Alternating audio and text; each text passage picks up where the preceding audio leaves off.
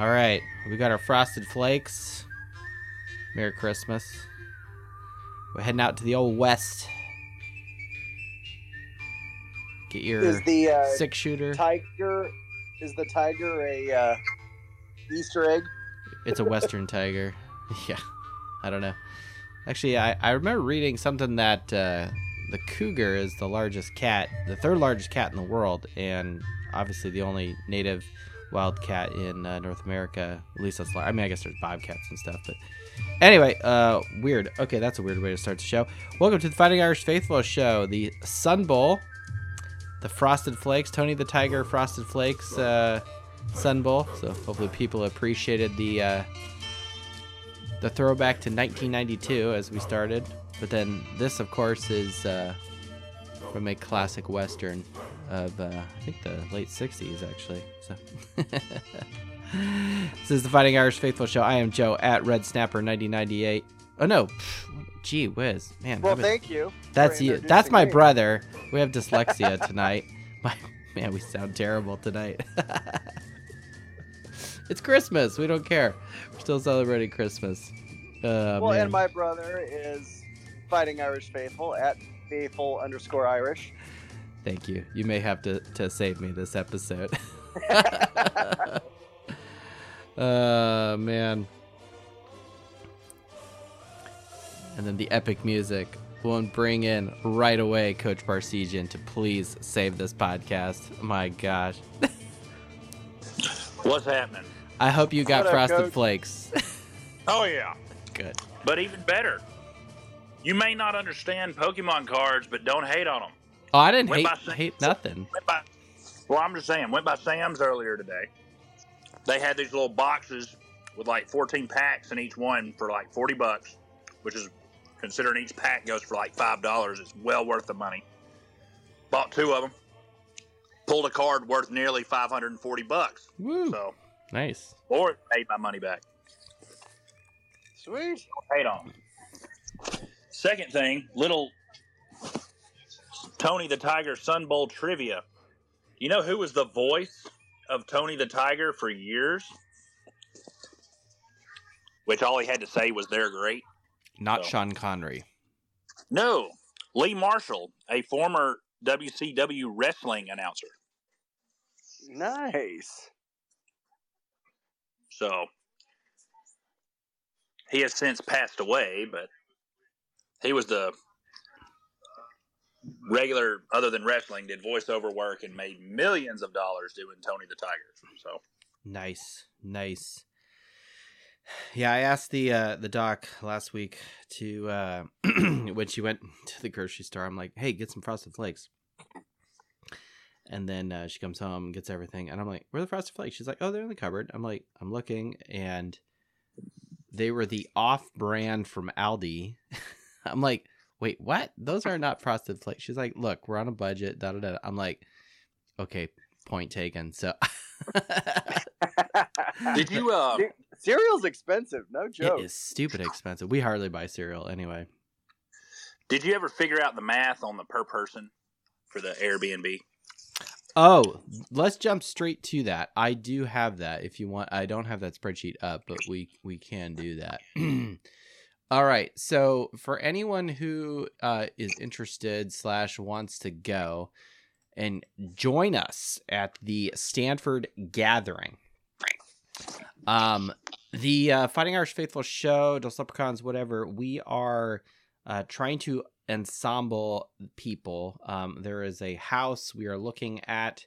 Looks really good, and You said it was like a hundred yards from the stadium, it's right? it's on uh, Angela. Um, it's not hundred yards from the stadium. It's it's it's pretty close. 100 yards from campus. it's uh, it's Well, same thing. I guess if you cross the street and go through someone's yard, technically you end up in the graveyard that Coach Parseghian is buried in. Fine. Um, but to to get to like Notre Dame Avenue and and Angela where they cross, right? You know that that kind of main intersection there. Um, yeah, it's it's very very walking distance. I think you're like a quarter of a mile, maybe slightly above.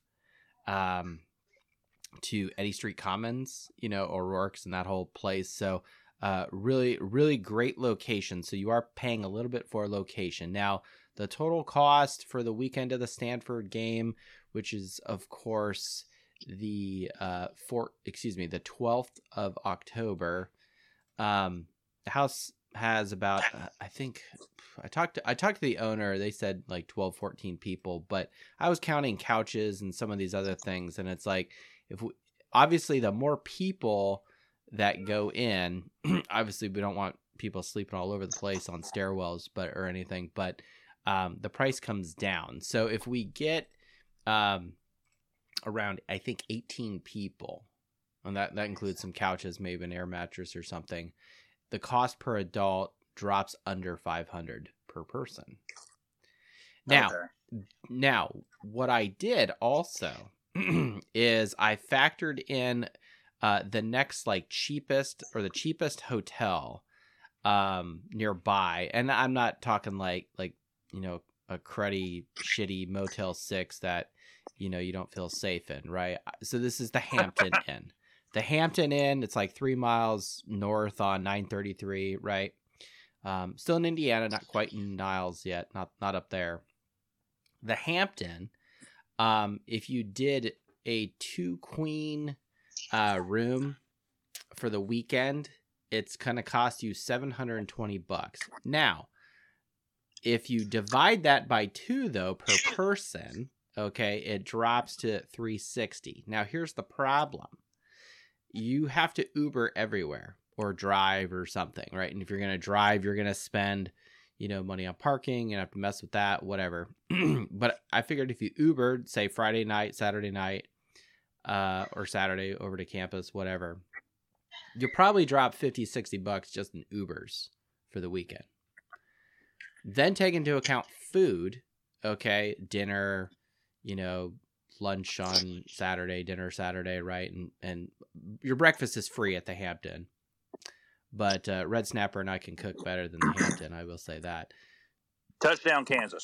if you if you factor in food and uber it's the same price as as if we, if you get the house. So I've done the math on this. I th- and but but you ha- we have to get close to that like 18 people uh thing. So if you are interested, I've I've sent messages to direct messages to people. If there's anyone who's listening live on the podcast version here um, that this sounds very interesting to you by all means reach out. I also have a thread out to the notre dame ticket office to inquire about group sales uh, sitting in the lower bowl kind of end zone area ideally by the skinny tunnel but we'll see.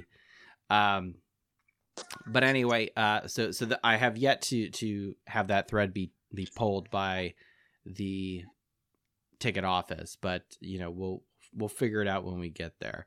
Um, i'm telling i told stevie d irish to budget $150 us dollars for that. And that is based off of in 2022 when we uh, played uh, stanford it was 80 bucks. This year versus usc was 170 in that same section. I that's not going to be usc expenses but then if you take into account inflation and now we got mike denbrock back and whatever you know so i'm just like hey let's just be real conservative magical year number three. so- magical year number three. It is magic. Maybe we should talk about that. But yeah um, i just said be conservative and, and say 150 so look 650 for the whole thing and i'm telling people now in december for an event 10 months from now basically go ahead and plan now budget now you know that's that's 60 70 bucks um, I mean, if you have to pull from tax return to do this, go for it. Pretty much, pretty much. Yeah, I, I mean, if you've got a business, I don't know if you can write off the whole trip. You know, I, Hey, I am. as you're throwing out business cards, I do have. I do so- have business cards now for the show. Yes, and I, I drop them on people's uh, uh, windshields when I I am in a parking lot and I see Notre Dame crap on their car. So Few questions. So you said it was going to be roughly under 500. that's the goal, right? If if we just did 14 adults, it goes to about 617 a person. Well, that's get still it- not. Pardon? That's still not terrible. That's per person. So if you bring Yeah. your spouse, right, that's where that's where it starts getting a little. eh, I don't know. Yeah. Um, but I mean, it's it's it's it's Notre Dame. It's it's a fall. It'll be gorgeous. Um, and I'm I'm just telling people like, look, it, it's a big trip. you know we're gonna get a bunch of people there we're gonna ha- hopefully have a good gathering um, get people you know we, we talk on social media we talk on this podcast hopefully we can get some people together and and when uh. When you you mentioned the hotels. Now from previous experience i know that the hotels tend to start increasing their rates by like triple starting on like thursday night. Oh yeah. Yeah exactly. Yeah you go there Um, now and you look at stuff like stuff sold out stuff stupid expensive. It's nuts. So that usually starts roughly right about thursday night because i'm wanting to like head that way on like wednesday. Oh, okay and like get a day or two early because i want to tour the campus i want Yeah. to tour the stadium i want to hit up the bookstore i want to do all of that yeah so if you want to do that Well- obviously you know the closer you are the better uh, you probably get a Well, good good deal out in Mishawaka because there's plenty of things to Yeah. eat and shop and whatever out there. we Um, looked at that too possibly doing like something outside of south bend Yeah, Elkhart's good. Niles is good. Niles, Michigan. Um, avoid gary from what i've I would not go to Gary. Uh, I wouldn't even go as far west as Laporte. Laporte's not bad. It's just it's far. Like I, I wouldn't go way over to Laporte. Like, I guess it depends where you're driving in from. uh, If you're gonna fly into Chicago or you know what what your what your travel plans to get to the The plan greater is area. because it's roughly like a what seven eight hour i think we figured it out Yeah, I th- I think it's uh it's definitely drivable for you, uh, Coach. Considering kentucky and tennessee are thin states to cross They are they are thin. I, I actually just got a uh, uh, well, technically the doc did because it was a business expense for her for her conference. But yes, we just got a bill from uh, the state of Kentucky uh, because we crossed the uh, bridge. So we well brought, just don't go back to kentucky and you don't have to pay it so they, they they take a picture of your license plate, so yeah, they they find you. It, they just do that thing. We brought Kevin Davis on at Davis 0560. Welcome to the Fighting Irish Faithful show. We're doing kind of a round robin tonight. If you want to just listen, that's cool. If you want to speak, speak your mind, by all means, just jump on and join in on the conversation right now. Coach Barsij is kicking up the conversation already about Stanford next year, some of the finer details. I was actually going to like message everybody some of this in a Cliff Notes version. I was actually thinking of making a like a like a like a JPEG A or something. spreadsheet. No, A not a spreadsheet? spreadsheet. No, the spreadsheet is how I my brain organizes it. I was thinking actually like something a little more, you know, marketing, like make something in PowerPoint type of thing, and then I could be like, okay, this is this, this is this, and then people can see it, you know, much more broken down and easier rather than look at Joe's nonsense math. So, but anyway, all are invited, all are encouraged, and for people like Kevin or MJV84, Adam Dowling, uh, eh, our local people like Craig uh, or Kev or, or whomever, people who are probably going to drive in for the day. You know, hey, if we we get the house, yeah, hey, if you want to stay at the house with us, that's cool. But if you just want to come over and have food and beverage and park your car for free, you know, that we could do that. Uh, And Adam Adam Dowling's couch will be available, right? uh, you'll have to take that up with him. Uh, that is my backup plan. We all just show up at his house and watch, you know, his face melt. And Well, I've, I've heard rumors that him and his wife do like a realting company. So I mean, surely they've got some empty houses nearby. well, I don't know if they're nearby Notre Dame, but yes, uh, Mrs. You Dowling think. is a successful businesswoman. So, Adam, think. Adam works at an oil refinery. So I don't know if you want to, if you, if you want to, uh, be at a house near where he works. But yeah, hey, you, you do you. All right, let's uh let's steer the conversation away from Stanford next year. So thank you, Coach, for bringing that up. Kind of you know dropping that kernel, that nugget, and uh, yeah, we we do ha- are still in the 2023 season. Uh, despite what many other people think that the game quote doesn't matter, I think it does. It's in the spreadsheet. Um, and uh, we're ready to rock and roll. Back to El Paso. First time Notre Dame's back in El Paso for the Sun Bowl since beating the crap out of Miami in the uh, 2010 season, which was glorious. So if you have some time to kill, go on historical YouTube and watch the 2010 Sun Bowl. You'll see uh, babyface Tommy Rees out there in quarterback. Um, Harrison Smith is playing. Uh, Michael, it's the Michael Floyd show. It's it's and but what's the best part is watching Miami go up to El Paso, the West, quote unquote, but it's high altitude and it was very cold, if people recall, and it was snowing and whatever. And so they come in with their stormtrooper snowsuit jacket, whatever, bunch of guys from Miami, and it's like they were not ready for this. And and then they turn the ball over and this and that. And what's also funny about that, that was the season that uh had ended for Miami and they had just hired Al Golden and he was interviewed on the broadcast had was not coaching yet uh, but was about to take over the Hurricanes. So um, so there's a little connection to this year's team with that game. Obviously, not just the location, but with Al Golden, who I believe has re-signed uh, with Notre Dame, and right now is looking good. Now we last week, if you missed last week's show, go back. We broke down Gerad Parker and all the offense, and um, I don't know if Coach Parseghian had to like choke down his water or something, listening to the high praise of stats that I gave him. but uh, but still celebrating uh, his leaving. By the well, way, well, me too. And and and let's not you know you know obviously we got Mike Denbrock back, which is great. We'll talk a little bit about that. Um, Woohoo! Yeah, I'm really glad. So so high level here. Denbrock is back. We got recruiting, which happened literally the next day after we podcasted. Somehow that missed all of our radars. I'm I'm holding you guys accountable on that my bowl pick'em is terrible right now. I'm really thinking of throwing it out and just you know using a dividing rod to figure out which team to pick from this point on. It's awful. Hey, And- I'm 12 and 8. You're tw- I'm six and fucking fourteen. Six I'm still wins. behind you in 14 confidence points, though. So Well, that's fine, but like, yeah, maybe I'll, I'm I'll hit my undefeated because I stride. didn't play. Gonzaga's undefeated in in football too. You know, since World War II, because we haven't played. Uh, that's great.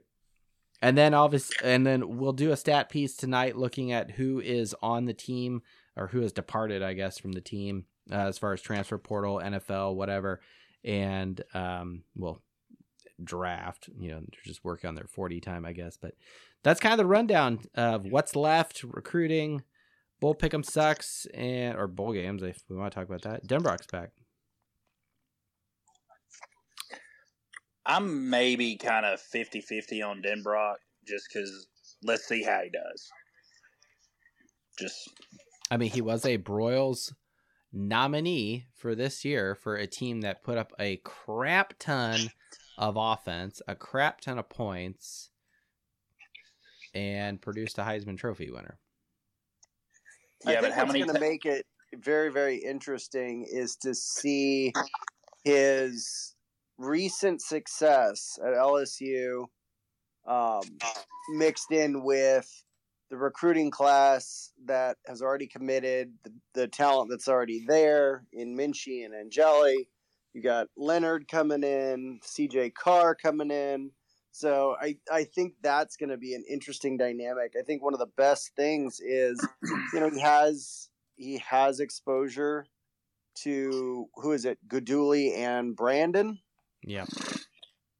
so, who has he been an OC under besides Kelly? Denbrock? Luke Fickell is the big one. That's where the connection with Marcus Freeman is, with Guidugli Okay. and Okay. Brandon. All were Cincinnati guys together. And uh, Marcus Freeman was the defensive coordinator when Denbrock was the offensive coordinator. I mean, he was at Grand Valley State with Kelly, right? So let's not let's not uh, confuse things there. Okay, I just didn't know if like all he knew was Kelly. I hadn't done a whole lot of research on him yet. Okay, but- so so I'm I'm doing some cursory uh, research right now. Truth or a lie? Before Kelly, he had been with Notre Dame before. Truth. Yes. Kevin, do you know what years or which coach? I want to say it was under Weis, but I might be wrong. But it was like the early 2000s. I want So close. It was Willingham. Through the entire Yeah. Willingham era, he had God, he had sucked. tackles and tight. Not that well, I guess the offense wasn't good, but he wasn't the o- OC. He was did tackles and tight ends. Okay. Now he came over to be tight end coach again in 2010 when Kelly was hired. And then he did he was coaching receivers in 2012 through 13. Then he had OC responsibilities in 2014. Then went to Cincinnati and was in at Cincinnati from 2017 to 2021 then to LSU with Kelly for a couple years, and now back to Notre Dame. So what's really cool about this is so so so he's from Michigan, right? So he's from quote unquote the area, which is great. Uh, two, he's very familiar with Notre Dame, and the doc was asking me about this, and she's like, "Well, why? If he was here before, and then he went with Kelly and was kind of with Kelly and this, that, and the other, why would he come back?" And I said, "Well, there's probably a couple of reasons. One, um, Notre Dame clearly opened up the checkbook. Okay. Uh, thank God. Thank you, Notre Dame. Um, two, um, he's familiar with the place, and you know, I don't know anything about his personal life, but you know, he's he clearly lived in the area from 2010 through 2016, right? Before going to Cincinnati. And then he goes down to LSU, down to the South, where can I say that they have like a more hostile fan base and that you know, he's not getting the love that he would like, or he's like, man, these people here are assholes. You know, it's very You're not po- wrong. he's it's very possible that he's just like, I don't want to deal with this nonsense. You know, these these nutbags here. Okay, I'm just the OC. It's not my fault that this, that, and the other. You know, so there could have been a cultural clash uh, with him at, at LSU. I don't know. That that's only something Denbrock can can comment on. But if you're not from the area or you don't have SEC in your blood, which he clearly doesn't, it's his first e- exposure with the SEC. Um, him coming back to Notre Dame is actually really great and is is a much better fit than I actually thought it would be. Independent of, of Kelly, obviously Kelly is a as a real meaty meaty part of that, but he was here before and he's been kind of hopped around and this that and the other. So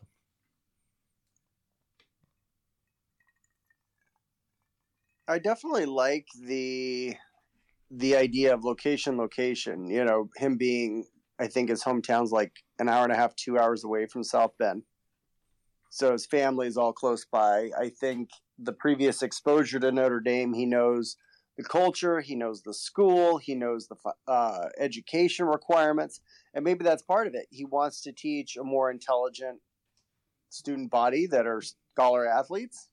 Um, I I only he can answer that, but at the same time, you look at the Cincinnati move to Notre Dame connection, like that I think is huge. It's not just these are people he's familiar with, these are people he had success with. And so there's already a lack of acclimation period because he knows these guys. That's I- that's I- probably my one concern though, is because Parker knew these guys as well, and we all see how well that turned out.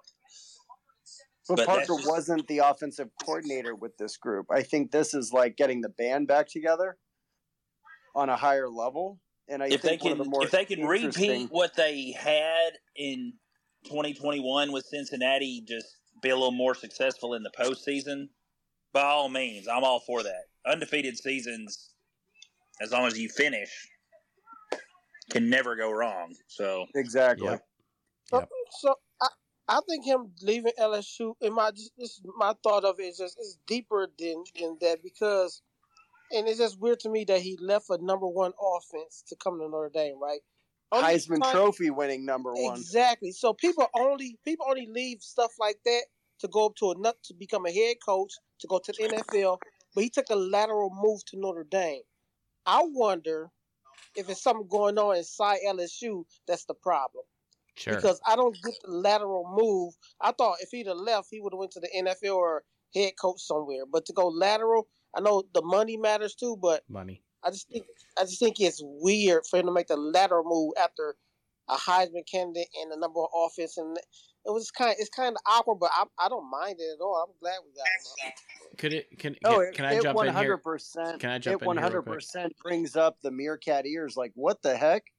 Yeah, I, I was curious about that too, and then I started going down the rumor mill. Could it be something, which is kind of not what we like doing on this show? Uh, other people do deal with rumors on Twitter, but let's let's have some fun, right? It's it's Christmas vacation.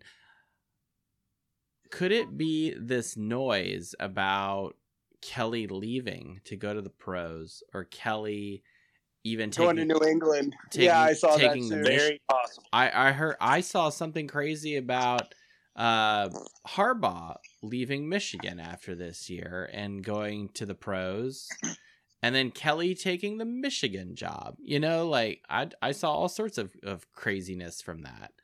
Um That I can see. yeah, just gosh. Watch him develop a Midwest accent again with a quickness. uh it'd be like like home sweet home, you know, Central Michigan, Grand Valley State, University of Michigan. Dude's from Massachusetts. It's not home for him. Now, would would Kevin Davis's brother be conflicted if a former Notre Dame coach becomes a Michigan coach? I don't, I don't know how that works, but Um, uh, he wouldn't care as long as it's the best interest of Michigan. He wouldn't care. oh, Uh, okay. he- So he must be he shaking in his boots right now with with uh, the Wolverines facing the Crimson Tide. no, it, he actually he actually has them beating Alabama significantly. I'm like, come on, you, you, if Uh, they win, it's not going to be significantly. It's not going to be no blowout. Well, here, here here's what I was gonna say about that. So my bull pick um is absolute trash right now. It's not good. I got six wins, fourteen losses, and I spent a considerable amount of time based off of last year's data coming up with an algorithm that says okay this is the team that should win within with some level of confidence and it actually spits out a confidence number it's clearly not doing a good job for me right now.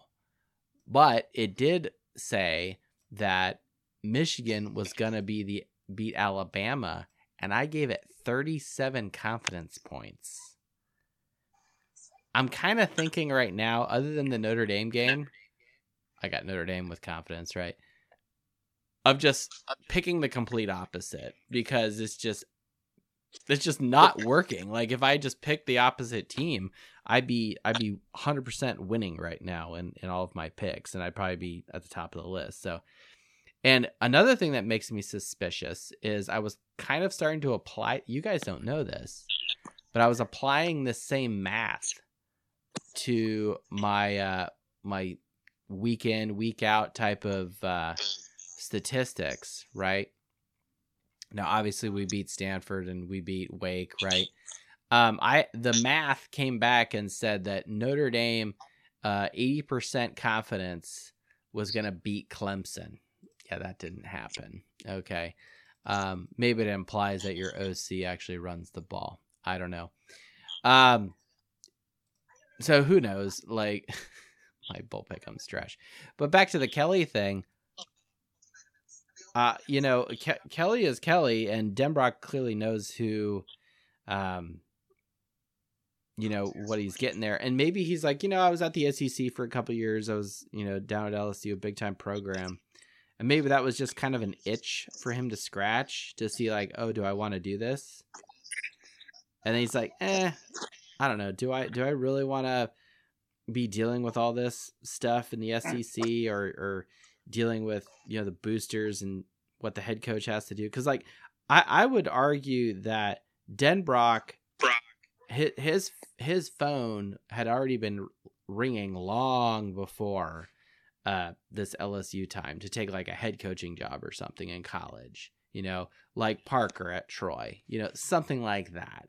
If he had aspirations to be a head coach, I think that ship has sailed or he's decided no i don't want to do it. I like being the, OC, the oc I like being an assistant some of these other things.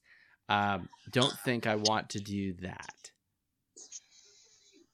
yeah i think that definitely plays into it i i think he doesn't want to be a head coach he doesn't want the full responsibility of it if he wanted to go to the nfl he probably had opportunity or will have opportunity or did you know before Texas A&M came calling, which opened the door for everybody else in college. But I think it's also I think uh, Kevin Davis is right on. I think it's a bigger, more more important personal decision.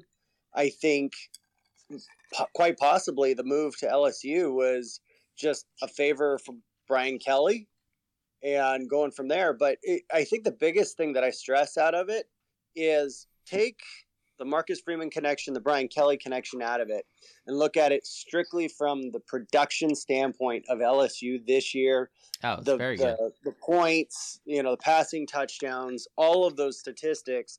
And if you're looking at it from that standpoint, that's an amazing hire, regardless of all the other connections. You add those connections, you add the proximity, you add the fact, and this is a huge, huge win, is that Notre Dame basically said, "Well, money's no object. We want the guy we want, and we're going after him." And that basically was Yeah. what it was. Texas A&M came back, you know, with this crazy offer. LSU, because their board of directors don't meet till February, didn't have a way of putting it in writing, so they couldn't counter. And then Notre Dame says, "Okay, we'll match that. In fact, we'll we'll beat that." Yeah, it's really also it's really encouraging to see Notre Dame open the checkbook and uh, pay these guys. Like like look at look at Al Golden. Al Golden. I haven't done the numbers yet because he's got one more game to coach this season. But Notre Dame's defense is doing very very well. Um, if I look at, we'll give a little preview here of uh, the breakdown between us and Oregon State, which is kind of moot because their team is just as decimated as ours, if not worse, because they lost a head coach too. Um, but like defense is really good. Notre Dame is eighth in scoring defense, eighth in total defense, which is better than national champion average if anyone cares. Red zone scoring was dog shit last year. It's second in the country this year. Passing defense is fourth in the country. Red zone touchdown defense is third in the country. Um, it's really, really good. Fourth down defense, 26th in the country. So we're we're really good in a lot of these other statistics. Um, that that you know make me happy. Well, it also turns out to be a brilliant move going after Denbrock instead of Ludwig from Utah because look at how their whole postseason turned out. Yeah, that's interesting too. About Only mustering up seven points. And he was like the number one guy that everybody thought we should have gotten. Yeah, with Ludwig and all that. He went to the. ho- I saw a picture of him at a hockey game with Marcus Freeman. What the hell, Mhm. Notre Dame? Tightwad bastards. Yeah. Okay, Well, I'm sure there's a little bit more to it than that. Okay, he's coached with. His players at Notre Dame wouldn't have been as old as they would have been at Utah. Because That is true. Well, and and I, I think journey. I think that's that's definitely part of it, and nothing against you know our LDS brethren. Um, it's all about like he, he has been a coach with Kyle Whittingham for for a long time at Utah. He's probably got a sweet gig there. He's happy there. Maybe there's a Mormon thing. Who knows? Doesn't matter. Who cares? And it's like, why do I want to leave Utah and go to South Bend? Like, I'm I'm happy where I am. Like, I I couldn't understand him wanting to stay even if it's not a money thing. But everyone on Twitter wants to just throw the money thing that Notre. I mean, I guess if Notre Dame was going to pay him, you know, four million dollars, then okay, maybe that's the you know, I guess that might you know change some minds, but maybe it's not. Maybe he doesn't care about that. He's like, eh, you know, I don't know. But we got Denbrock. We did open the checkbook for him, uh, clearly um, or he just wanted to get away from Kelly, which now he's finally seen the light. It's like, wait a minute, you produced a Heisman Trophy winner. You were second in the country in total touchdowns. You were fourth in the country in total offense. And what's our record? Get me out of here. I'm. I'm I don't. I don't like where this is going. I don't know. Well, we got Adam Dowling, Mateo, Johnny, Miss Zoom Zoom, Conlin's on. He's he's on mute. Conlin, I got I got to give you uh, some some uh, credit here. Oh yeah, what's what for? Because you called the uh, Riley Leonard thing. Oh yeah. Okay, so basically, if anybody doesn't know, um, I went to the same high school as Mike Elko's son, so I know the kid. Uh, about I'd say the um, probably like the 25th of November, I got a text message from another kid I know who's really close with him, saying, "By the way, Riley Leonard's about to transfer to Notre Dame." And I was like, "All right, I, I don't really." And what was the timeline on this, if if I may? What what, what was about that? That was in November. Yeah. Oh, yeah, it was um twenty fifth, so that's that's Mhm. like two weeks before he even entered the portal. So I guess it was it was set in stone. But So yeah, the discussions were beginning. yeah. And apparently, um I don't know if this is confirmed or not, but apparently Notre Dame was having meetings with him when we were playing Duke, which I think is a little insane, but That is insane. It's But- like, why would you do that? We basically broke his leg. Well, not quite, but. well, yeah. Hey, maybe that's what Hartman was telling him. Like, hey, good luck in South Bend next year. You never know what he was saying. Maybe. Are Are you sure that Hartman didn't just uh, hand him like one of those Beat headphones? Oh, maybe. Shit, he loves handing those things out. I'm, I'm sure. I'm sure the uh, the name, image, and likeness is goes beyond uh, your uh, your Shamrock Series jerseys that you can uh, that you get to keep and all the other free gear that recruits love. Well, Kylan, Oh, yeah. thank thank you for that. I wanted to give you some credit for that because because uh, we clearly had talked. You had been a vocal uh, supporter of the uh, the the Riley move here, and uh, yeah, we got we got a recruiting, excuse me, an experienced guy uh, coming in, and then we have a really really good quarterback recruit coming in as well. Uh, Oh, yeah. So I think Gino Guidugli's got some uh, got some things to play with. But before we get to next year's quarterback controversy, well, maybe it's not a controversy, but we do have this game, and Guidugli is calling plays, and Angeli most likely is going to be starting. Yeah, dude, I'm kind of, I'm kind of worried. I'm not gonna lie, dude. The score might end up being like 17 to 14 or like 10 to seven, something like that, bro. Because both of these teams have nobody. I mean, I mean, we still we still have love. We still have love, which I'm excited to see him in the lead back role. I really am. I think he's going to be really, really good.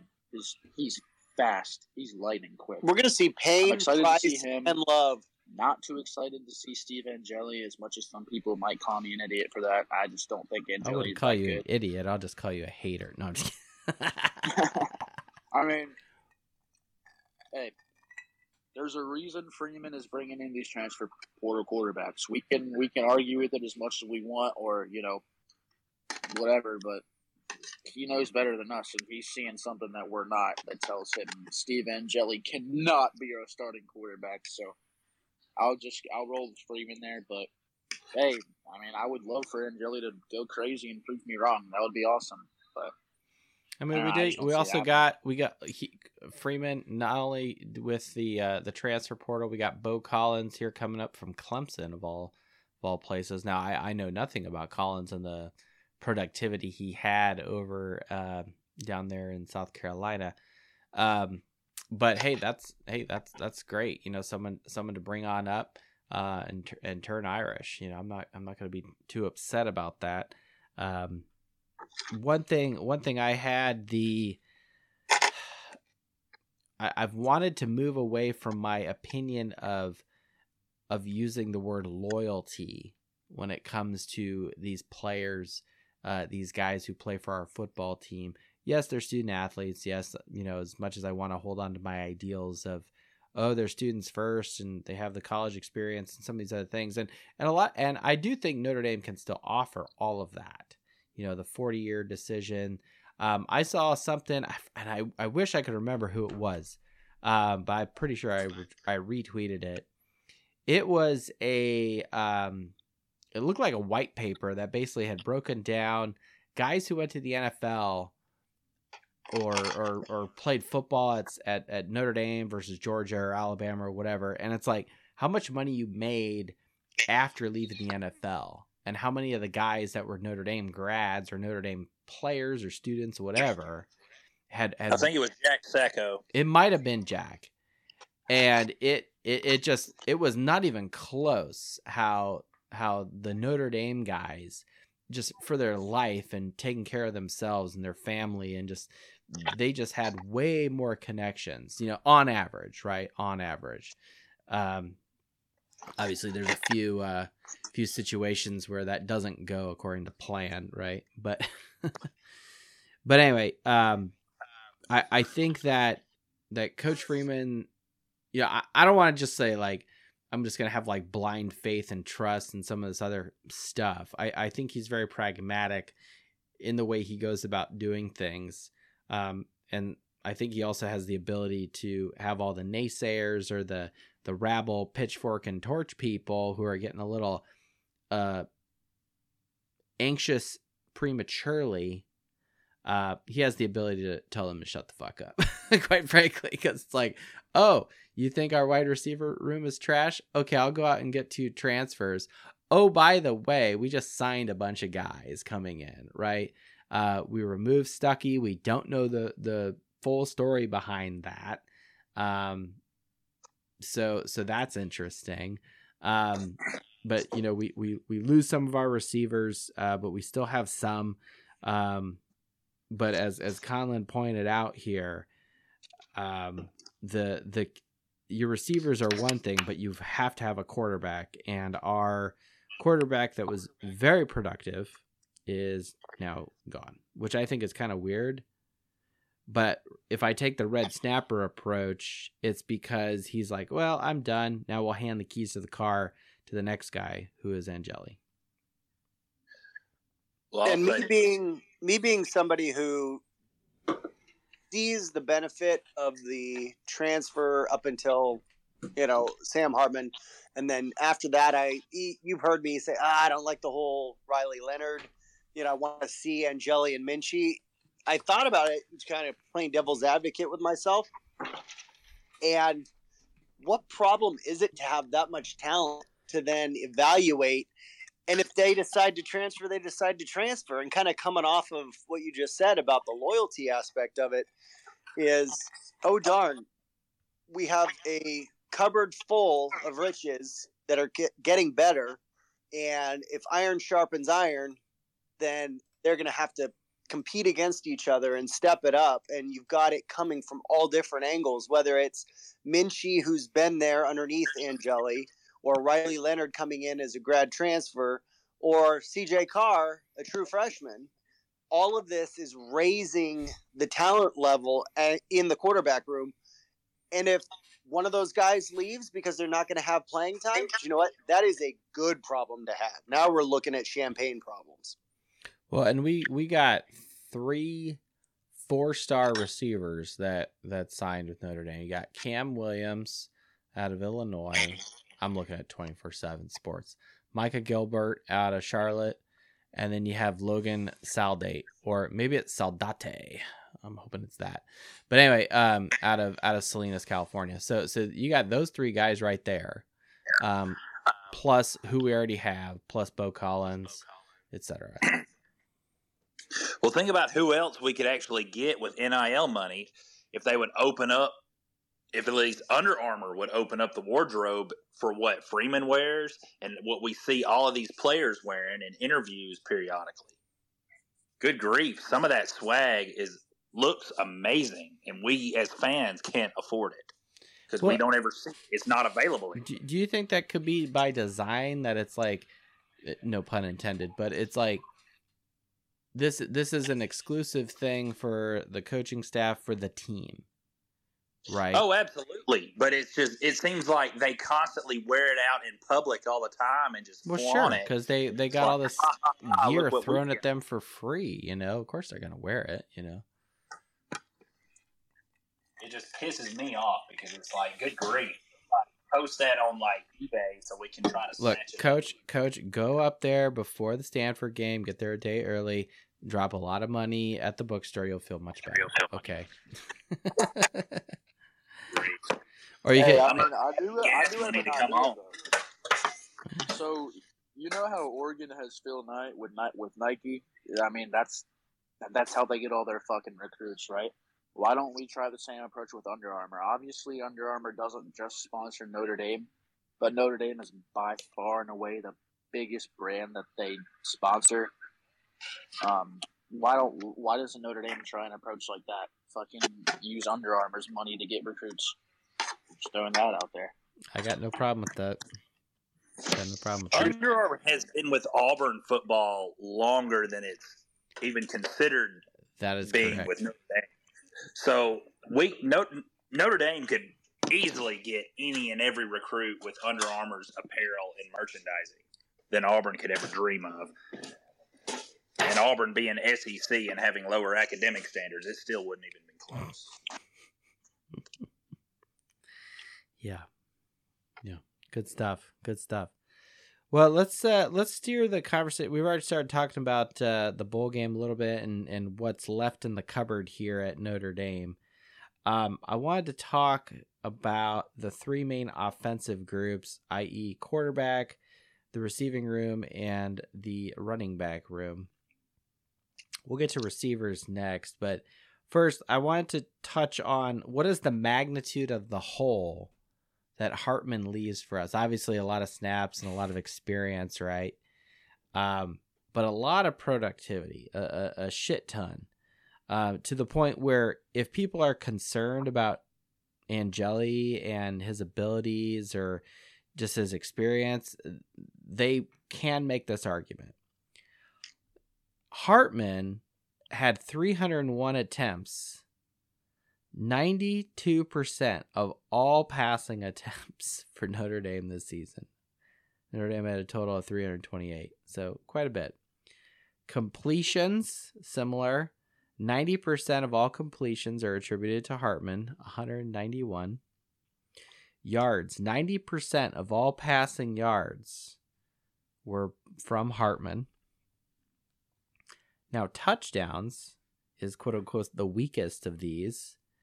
24 touchdowns for Hartman out of the total 28. 85% of all of Notre Dame's passing touchdowns came from Sam Hartman.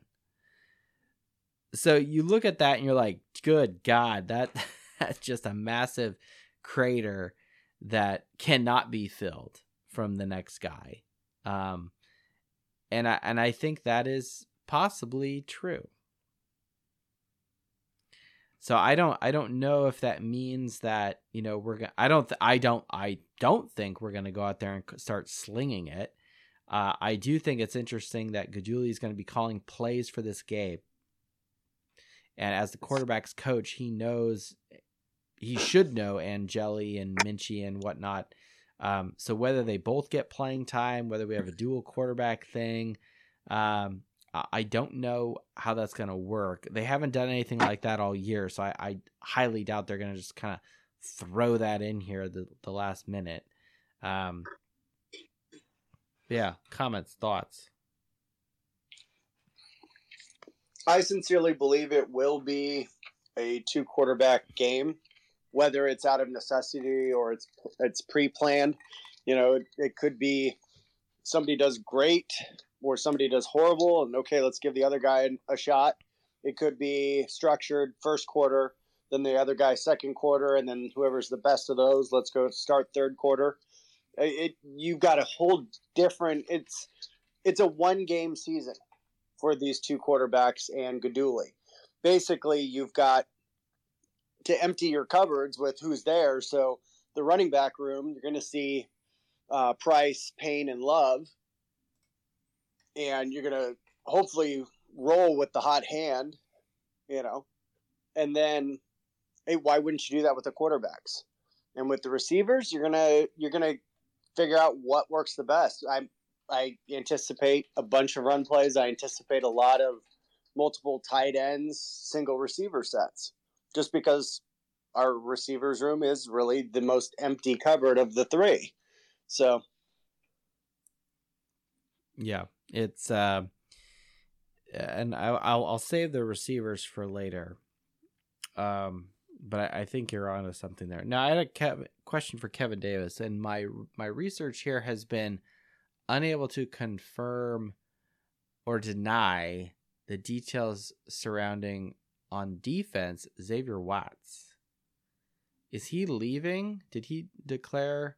Eh, because I, I saw that he is going to play in the Sun Bowl. No, he's playing. Now is He's he going to go? playing. Is he going to go to the NFL, or is this last year of eligibility? I think he might declare after the game. Okay.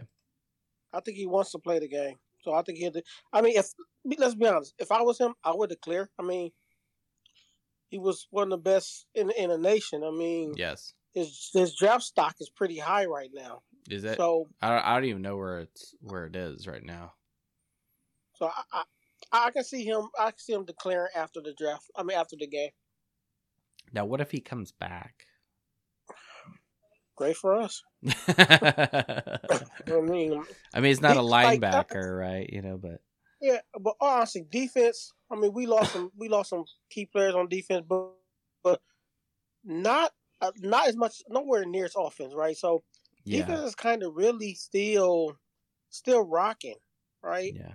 Um, so if he comes back, that that solidified with the who we who are we getting in and who we have and who's returning. Like I, defense is defense will be okay. I, I did see that Liufau declared early for the draft, and I my, my thought to that was, where are you going? What? Why are you? Why are you doing Hey. that? I was so shocked because I've I've spoke my piece about Liufau. Um, he's not going to go early. He's going to go fifth to sixth round. Yeah, I don't see him going anywhere in the first three to four four rounds. So no, I think Um, Hartman will go before he does. Yeah, I I didn't get him Hmm. declaring. I, I think I think he was one that should have played the bowl game. He should have played it yeah, in order to get his draft stock higher. But him Agreed. declaring early, I didn't get it. yeah. I saw that Jack Kiser's uh, planning to to stay at Notre Dame. Yep. Uh, Bertrand is clearly playing the bowl game. Um, trying to think who else on. Oh, uh, wh- wh- who is who is it? Um, uh, Hart left. Um, Cross is Cam, sticking around. Cam Hart is, is gone. Ah, shit. Uh, defensive lineman. The the Ohio State guy. Uh, not uh, uh, Baptiste. Yeah, yeah. That was funny. The, some some knucklehead on Twitter was like, "Oh, he's totally not staying," and he's like, "Oh, my sources say he's not staying," and then Baptiste is like, "Well, my sources say I'm actually staying for the bowl game." So he's a he's another one where I think he's going to play the bowl game because he's looking at his draft stock. I can see him trying to leave to, to declare, but I don't I don't know if he can or not. But he's definitely playing the bowl game. Yeah, I he's just playing want, the bowl I, I game. wonder what he's going to do afterward. Afterwards, what he'll do after that. yeah, he'll probably he'll probably go. I I don't. I mean, he was a grad transfer, right? I don't think he. Yeah. I I don't know his el- excuse me his eligibility. Um, I don't. I'm not that savvy with a lot of this stuff, and and part of me kind of wonders whether that matters as much anymore, um, or if you know that's something we should pay more attention to. I don't know. I mean the. I had another way of of thinking, like Scotch and spreadsheets, right? You know, what do I do? I compare Notre Dame national champion averages and some of these other things. What I've thought about is maybe like 10 years ago, this formula of mine would work really, really well. It doesn't work very well if, you know, your quarterback, like Sam Hartman, you know, declares early for the draft and is not playing and he's responsible for 85% of your passing, you know, touchdowns, right? So if you just broke down the roster of said team and said, okay, who's you know responsible for putting points on the scoreboard or tackles if you're on defense or whatever and who's still here who's injured who's gone. And you just went down and let them let the let the chips fall. It'd probably tell you something else. And, and so so I haven't done that math, and and that would take way more time to look at individual players on specific rosters to figure out okay what's what's the best um you know like like where's the math actually going? But but that's kind of like, like it's almost becoming more like fantasy sports if if i may. I don't know. Yeah. it's it's a little disappointing um but it's also um i i've got to check my ego at the door about this and it's like well you know we're we're, we're still gonna be cheering for them on on saturdays. We're still gonna be rooting for our irish. And you know maybe these guys aren't you know fully committed and you know like matt salerno or whatever. They're you know they're they're here for a couple years and they transfer they leave you know and and that's disappointing. But at the same time it's it is reality and it is what's happening now. Notre Dame has a history of, of their athletes leaving too early. I think that's like a historical issue in Notre Dame that I don't know who's talking to some of these kids, but they go like they declare for the draft and things like, you need another year, buddy. Like yeah you did okay, but you- I think that's been the history of Notre Dame in the past. I would say ten years where people just left way too early. I just want to see them stay a little bit longer and really develop, but I guess it's college football now. I don't know. it, it it's very it's very bizarre um so i mean like like look look a, over at our rival usc right? And then this is something that red snapper um i think can talk about. Jt daniels was a phenomenal quarterback out of mater dei out of santa ana california red snappers high school. He goes to sc he now he had an injury thing. I'm pretty sure the dude transferred to like Georgia. And then I saw something like he was playing at Rice. Can can someone confirm this? Like he he's been all over the fucking place. And it's like like how do you Yeah, okay. US yeah, USC, then Georgia, then West Virginia, and now at Rice.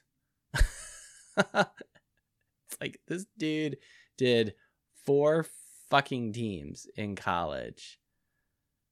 And it's like, holy shit.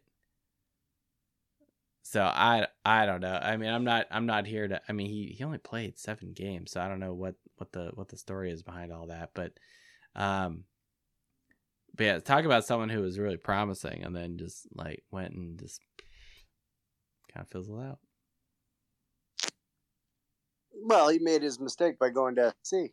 I mean, Well, it that's all true. there. Yeah, but how many how many quarterbacks have come out of your high school red snapper that or have done that?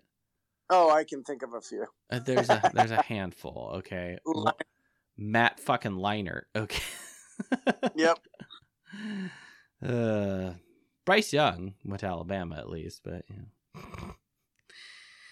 Son of a bitch. Okay.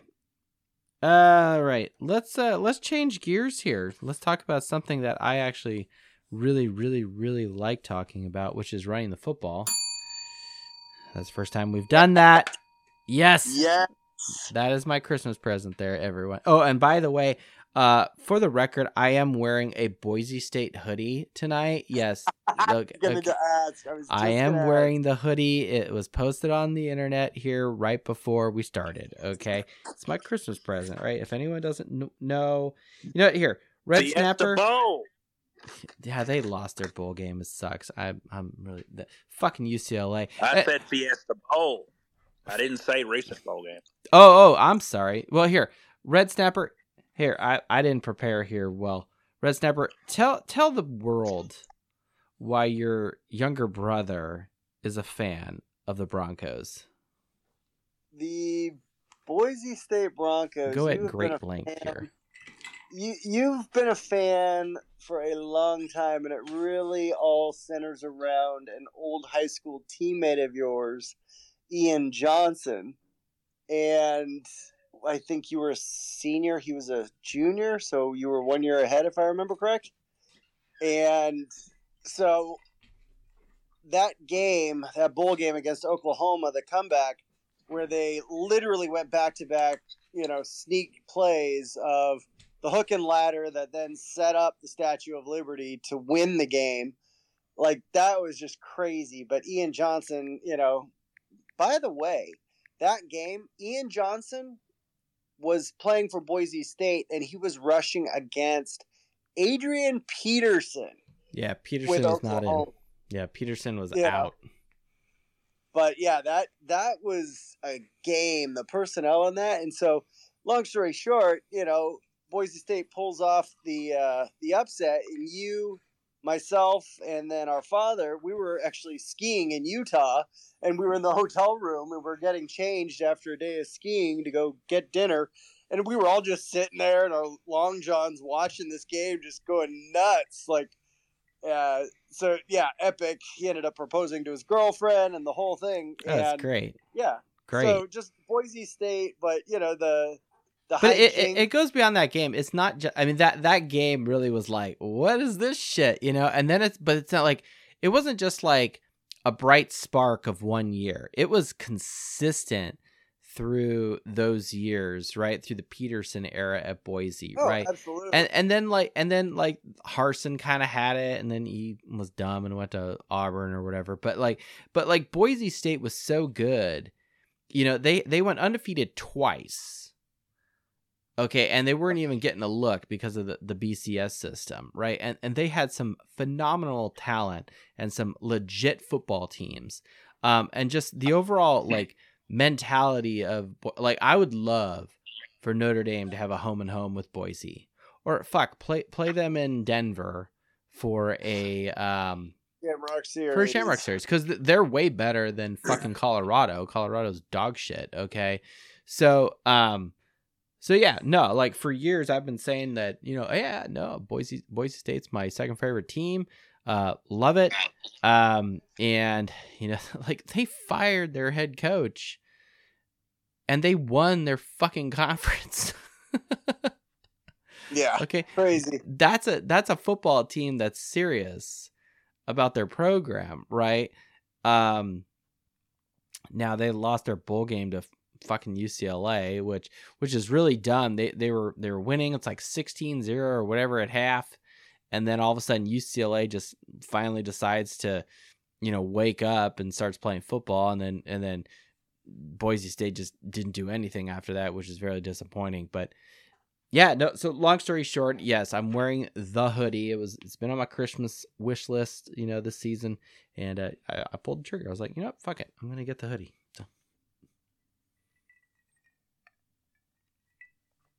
All right, we've topped up our Johnnie Walker Black. Let's talk about the thing I love very much, which is rush, rushing the football. We are Uh, going. Love of the bell. it's not too loud, is it? It sounds really loud in the room right now. It's but- perfect. It is Okay. perfect. Okay. Red Snapper can calibrate it to to he knows the real story behind it. Um but anyway, Estime right? We haven't talked about him. I wasn't surprised when I read the the message on Twitter or whatever that he's going to depart. So that's unfortunate, but Estime is leaving. Okay. He takes with him 18 touchdowns, 1,341 yards, and 210 attempts. He takes away 69% of our rushing touchdowns. Yeah. 62% of our rushing yards. And 51% of our attempts which which is a whole. So I mean, Hartman clearly is like this, like you don't even have a body anymore, and Estime is like we've just removed your legs, and you are just a torso and arms right now. Like that's all you are, right? Um, it's probably actually a little more than that, maybe half an arm. But the point is, Estime, I, I think was MVP, quite frankly, of the offense. Uh, put the team on his back. Um, he should have been utilized more in all of Notre Dame's losses, um, and he he will be missed. Um, I I really wish he was playing the bowl game, obviously, and that's because he gives us the best chance to win. Am I surprised that he declared early? No.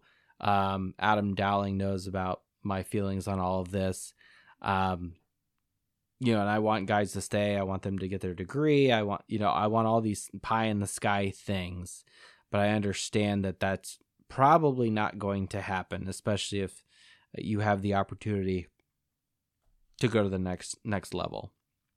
Um, the injury thing, I th- I think that's an excuse. I think it has more to do with the fact that the quote unquote bowl games don't mean anything. Um, and you're seeing that with the transfer portal and some and these coaching moves and all these other things going on. So, um, so I and think the only way to really taste like test that theory is to have a New Year's Six bowl game that actually means something to the, these guys and see if you know the Joe Alts and the you know Audric Estime stick around just to get that bowl win. You know that'll be an interesting thing to see. Well, and I think next year's playoff format will help address that problem, at least with the top 12 programs, because you will have, um, I believe what it is. Someone correct me if if I get this wrong, but my understanding is so you got you got the top four teams are buys, which is stupid because they're conference champions, but whatever. Um, okay. Um, so so you got what the Big 12, ACC, SEC and Big 10, right? Those champions um, are the automatic bid people, which is stupid, but whatever. Then you've got the remaining 8 are playing and their home games for numbers 5 through 8. Okay, so it's very possible if Notre Dame's in that 5 through 8 space in the rankings, they will end up hosting a playoff game in December, which is awesome. Bring on the SEC teams um, or anyone from a warm climate. So that's cool. And the New Year Sixes that Red Snapper's talking about here, I believe they are the next round. You've got four of those six uh, locations being uh, playoff games and then you have the semifinals being like what it is this year, right? You know, with the Rose Bowl and whatever. Okay. And then you have the Natty wherever the Natty is, you know, Lucas Oil or, you know, where, wherever the fucking Rams play in LA, right? Whatever that stadium's called. SoFi. SoFi, thank you. Um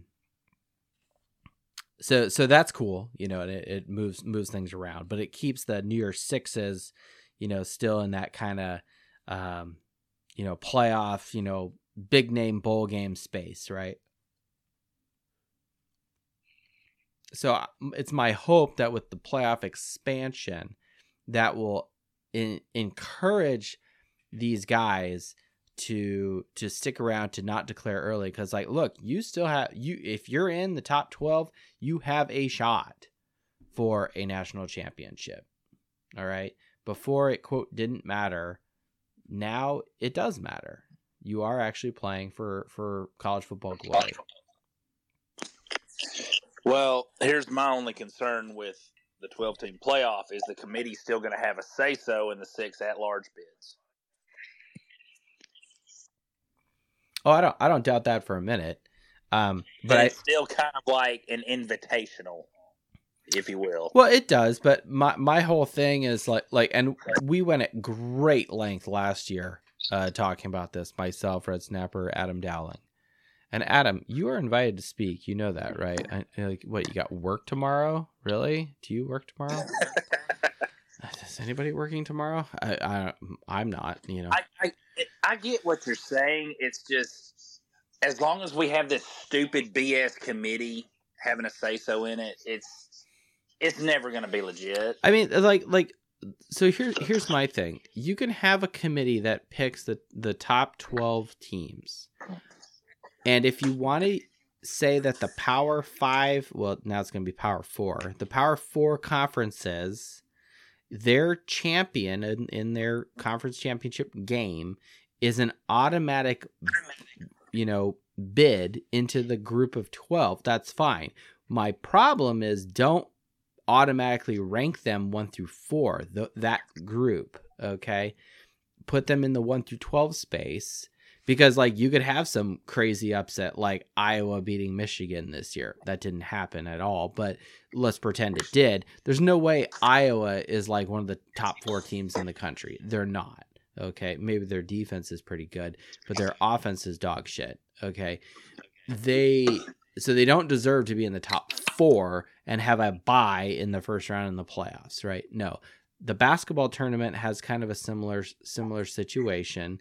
Okay, uh, granted it's ranked you know one through sixteen or whatever in whichever corner of the bracket you're in, but um, the you know the winner of the Sun Belt Conference automatically gets into the tournament, you know, and if you want to see pure joy and elation, I love watching the like mid-major conference championship games because these guys are balling out so hard and you're seeing just pure joy on those guys when they win and they you know they they rush the court and not like like because they know that like like that was their Super Bowl, and they're probably going to get smoked in the face when they play, you know, UConn or whatever in the, the next game.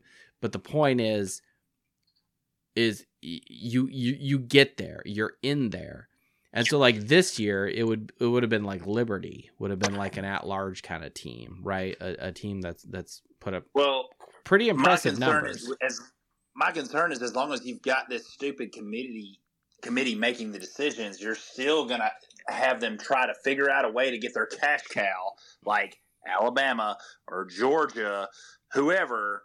At least this opens the floodgate for them to get possibly three, maybe even four SEC teams into the playoff. well, and I and I don't I don't necessarily, and I think some years that may be you know warranted or possible or you know whatever, however you want to describe it.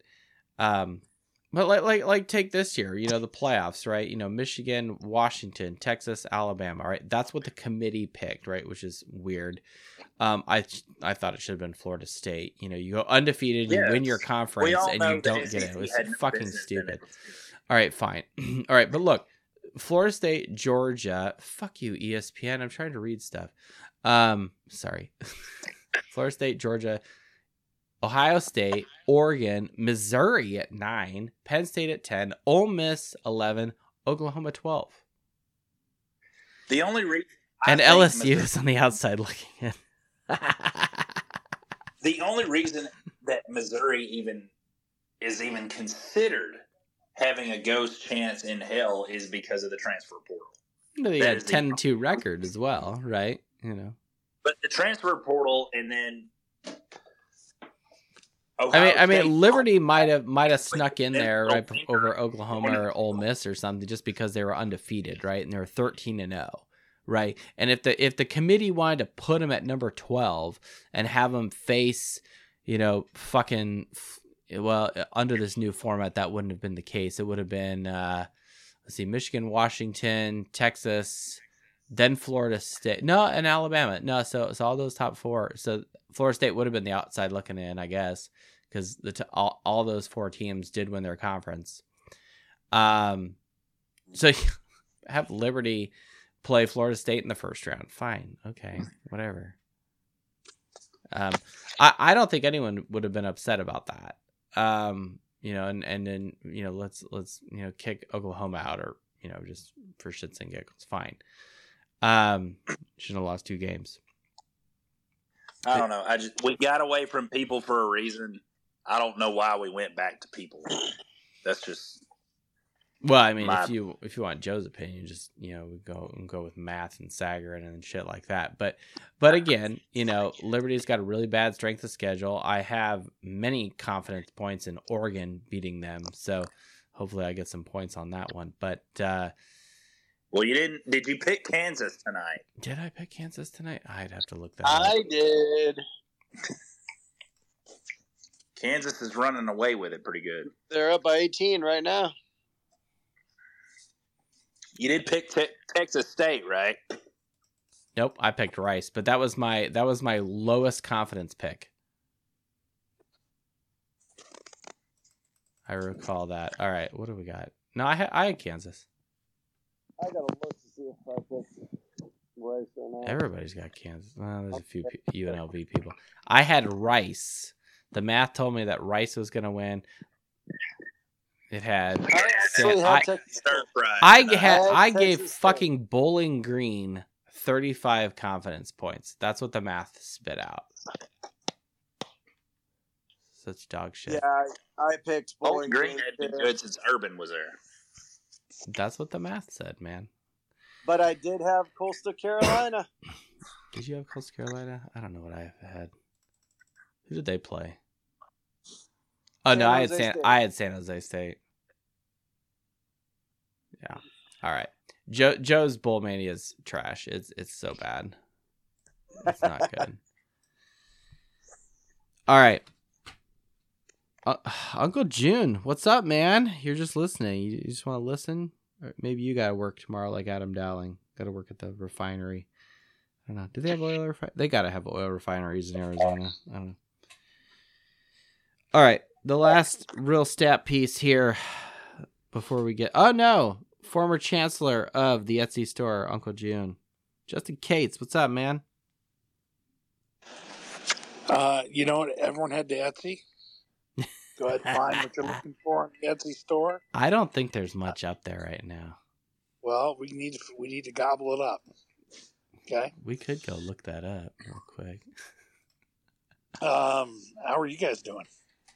Doing good. How are you feeling after the uh, Denbrock news? Uh, you know what? I like Denbrock. Um, There's one item you can get from the Fighting Irish Faithful show. It's a can koozie. Can koozie, everybody. Go get your can koozie. Get your Irish faithful can koozie. it's the old spread- logo, spread but yeah. Hey, who cares? It doesn't matter. It's vintage. it is vintage. So who'd have thought you your show would be around long enough to be vintage? Yeah, we got four Yeah. years. We're gonna go on to year five next year. It's nuts. Let's start wearing JNCO jeans in here. Yeah, Whoa! Hey, all right. jean Yeah, jackets, the whole I'm- piece. Yeah, I'm in on it. I'm here for it. Uh, anyways, I like Denbrock. Um, you know, I love that he'll he'll run the ball from any formation. Yeah, I like anyone who runs the ball, anyways. But I also like having a guy who will sort of utilize a quarterback who will trot it out a little bit. You know, I don't need a Lamar Jackson, but someone to make you pay. You know. Oh yeah. Um, Oh yeah. Do you think but- Angeli could do that against uh, Oregon State?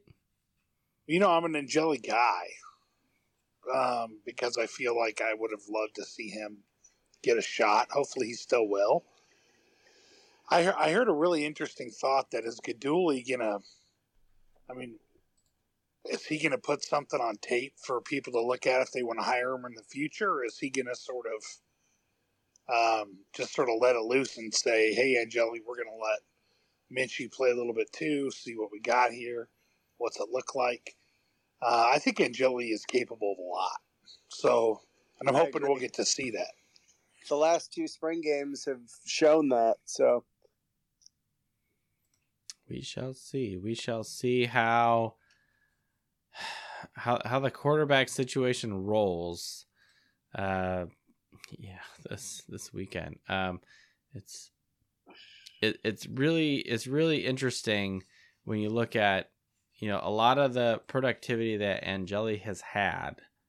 Um, and then and then you jump over here to to Kenny Minchey here, and you look at you know he he's played oh fuck you espn you're doing weird shit here. But um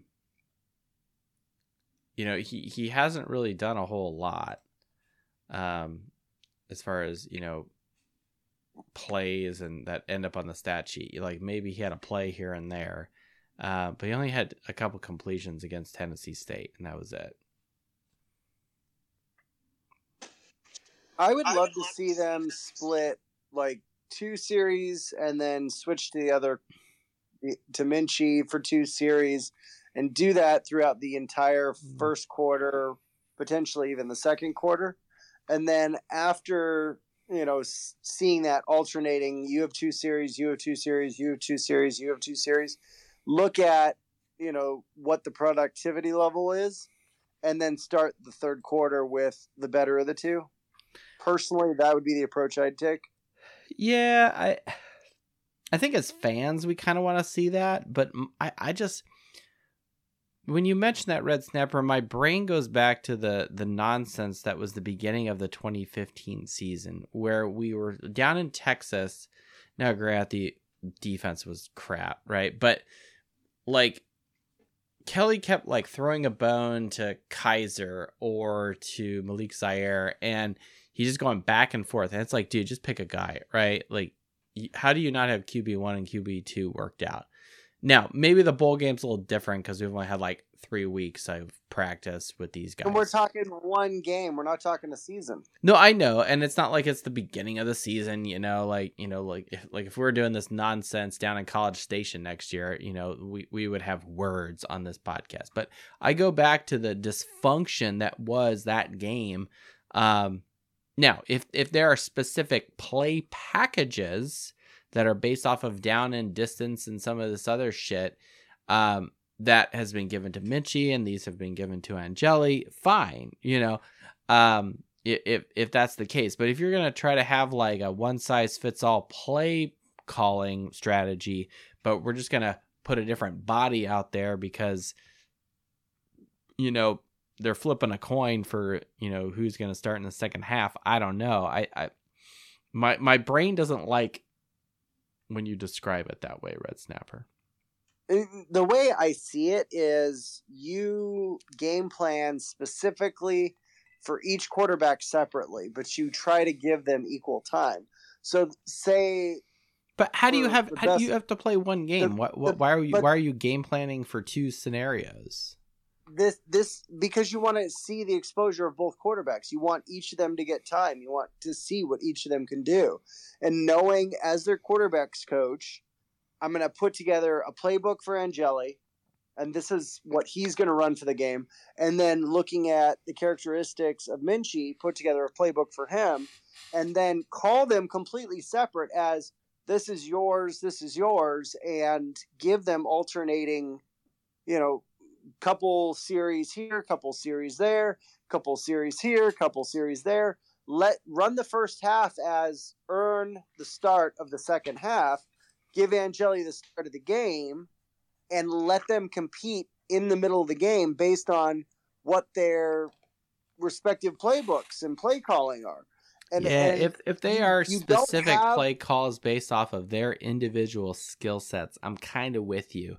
My only problem is is that's kind of a wild card like well depending on like like you have one side of the play sheet that's laminated right for one guy and then you flip it over for the other one and then there's like I feel like this is like weird Boolean logic. Like, if this is happening in the game, go with this quarterback. But if it goes this way in the game, you got to flip it over the play sheet over to go to this guy. Like, I'm kind of like, wh- why do why are we going Jekyll and Hyde with with with the offensive play calling? Like, how does that develop flow? How does that quote impose your will? If you're because just you like, have three if- weeks to plan this. You have three weeks to put Yeah, but you don't know what's going to happen in the game. Like we could we could fuck up on the first two plays and they get a they get a scoop and score and then they get a pick six and we're down 14-0 in the first half. Like what under your scenario, what play sheet do we I, I don't know. Like uh, I, I'm No, not that- I'm not trying to be an a-hole about this. I'm just like I, I'm I'm kind of against your your here's your thing. If you want to have two quarterbacks, it needs to be based off of specific play calls, packages, downs, and distances. If it's going to be uh, you get a series, you get a series, you get two series, you get uh, if it's going to be like this kind of like like let's all just share the football, you know, and just like no, like we're not here to have a popularity contest and and to keep guys, you know, from transferring. It, it has to be very objective. It's about one what we're doing. game. It's a bowl game. But I want to win it. I want to win it, anything that right? has any Ten bearing- games, dude. What do you mean ten games? It- I'm saying that's what you want. oh You yeah, we want 10 ten wins. Ten wins. Ten wins. That's right. I I thought Yeah, you were you were like gonna throw the Tennessee State game out because oh that was an Oh FCS. no no team. no no no no! I just. Notre Dame really only is gonna play ten games this year because the bowl game is trash and. and No, no, no, no. Well, I, I'll you, this is. I do have some experience and this you'll never hear me sing a lot of praises of Dirk Koetter. Oh, But when I was at ASU, Andrew Walter was sort of who you know played in the NFL for a little bit. He was basically in a you know in a competition for the first string quarterback with a guy named Sam Keller. Um, and what he did, which I thought was genius, is he- so he had Sam call in the plays to Andrew Walter for three series, and then he gave a series or he gave a series to Sam Keller while he coached up Andrew Walter on the side and have him read the plays that were going in. So it kept them both completely engaged. And I asked our defensive line coach after the game, I said, What do you do if, you know, the number two guy lights it on, you know, lights it up in his series? He said, Well, then you feel that out. You may let him play. But otherwise, you have a congruity with your quarterback. Everyone knows what offense it is but you pull him out, you do a little coaching, you let the other guy get something. If it happens, Bingo. it happens. If not, Exactly. but you don't, you know, it was never like we didn't use two separate playbooks or anything. It was just a, okay, Angeli, this is your first time. You did, you had those first four series. Let's get over them while Minchey gets something, you know. But I mean, look, really if what they, if they go to a two quarterback system, I'm not going to be like freaking out here, you know, chewing my remote. Uh, that's not what's going to be happening. no, Um, because we're going to rush for 350 yards against them Bingo. That's right. We will rush the football. That's actually a very good point because we do still have a legit group of running backs. Grant, they they don't have, you know, we're only leaving 60 or excuse me, 31% of the touchdowns, which is actually probably a little less because Hartman's got a couple. Um, but then you know, we're we're in the 30s on on the yards as well. Hey, For- half for these of your carries, half of your carries is still there. Yeah, about half of them are there still, so that's that's good. Um, and, and back to what Conlon was saying earlier in the show, you know, he he thinks it's going to be this kind of like 2012 esque, you know, 13 to 17 type of football game, just because, you know, we're gonna be putting an quote inexperienced quarterback out there, regardless of who it is, or or if we put both of them out there. Now, wait, what if we did this? This is let's get crazy. What if we put both quarterbacks on the field at the same time? No, nothing. Hey, this is Guidugli's shot, man. Nothing's off the table, right? Exactly. They'll never see it coming. Yeah. Oh, that sounds like a very trick play to me. hey, Jimmy Joe, Hey, welcome back. Is that Jimmy Joe? Hello, I, yo, I am so sorry. I was so late getting onto the onto this program. I took the missus out. We went to the movies. We went and saw that movie. Oh, what is it called? Boy in Boys in the Boat. Is this like a Bollywood movie, Jimmy Joe? No, no, this is a good movie about crewing. Crew, you know, crew boating. Yeah, UW, right, Jimmy Joe? Yes, yes, and they beat those Nazis in the in the Olympics. Oh, nice. All right. Oh, it was wonderful. But you know that was so good is that not not one person uh, was the was the the person who was the, the the main person on the boat. It was like eight people, but they were all working as one. You know, like one machine. Very very nice. So you know, you I relate that to Notre Dame. We oh, have here we go. well, we have to all know what our job is and do it the best we can. I like the trick play idea though. Well, I and thank you, Jimmy Joe. I, I appreciate that, and I, I agree 100. percent It does need to be a well-oiled machine. Um, at this point, it, it sometimes feels like we're just kind of scraping a roster together with what we got left. Um, and so the the two quarterback thing at the same time that actually has been done in the past. You'll have to go out and do some research to figure out who or what team actually did that, but um, it, tends to not be a very popular decision. Um, but it, it does kind of throw things for a loop. Um, but it tends to also lend itself to uh, a little bit more rushing here and there. Anyway. Um, I see Adam Dowling's on mute. Jimmy Joe, what else? You got the boys in the boat. All right, so the Americans are beating the Nazis. Love it. Um, No, you're saying Notre Dame needs to be a well-oiled machine coming out oh, here. oh yes, oh yes. But you know, one thing too is there was one one fellow on the boat who was going to quit, and at the last minute he decided he was going to play. He was going to be in the Olympics, and he had to go to the coach and say, "I'm so sorry, I lost my head. I was thinking about just myself." And I thought, well, you know, we get down to the end and we have these good quarterbacks like what Mr. Sam, who all of a sudden disappears, you know, in a bowl game because they're just thinking about themselves. And I don't like that. Yeah, yeah. I think I think Red Snapper has a different opinion about that. Me, I'm just kind of like I just don't know if you're like. For me, I want to win the game, and I want to win the game with the players that give us that best opportunity, which means Hartman, Estime right. The guys have, you know, Hartman put up 85% of our our passing touchdowns. Estime put up, you know, 69% of our of our you know rushing touchdowns we acquired this season. Um, I'm these guys clearly have influenced and moved the needle for Notre Dame this season. And when they're not playing, that creates a gap, it creates a void, and we must fill it with, with guys that have less experience or, or less productivity uh, behind them. No, one hundred percent. And it, I think the biggest question mark, and we will never know this, is you know they all pretty much decided to leave before Parker left. So do they regret their decision to leave early to see what they could have done under a different play caller? You know, we'll never have that answer. Would I prefer to have, you know, the experience of Hartman and, you know, the productivity of Estime in the bowl game? 100%. You know, they will, you know, they will get to live with their decision to do to pull out and go to the NFL draft when they did rather than play in the bowl game. So it's it's for them to make you know make their bed and sleep in it more or less. Yeah, yeah. Speaking of guys who have decided to, uh, and we should probably start wrapping up. We're about 90 minutes into the show.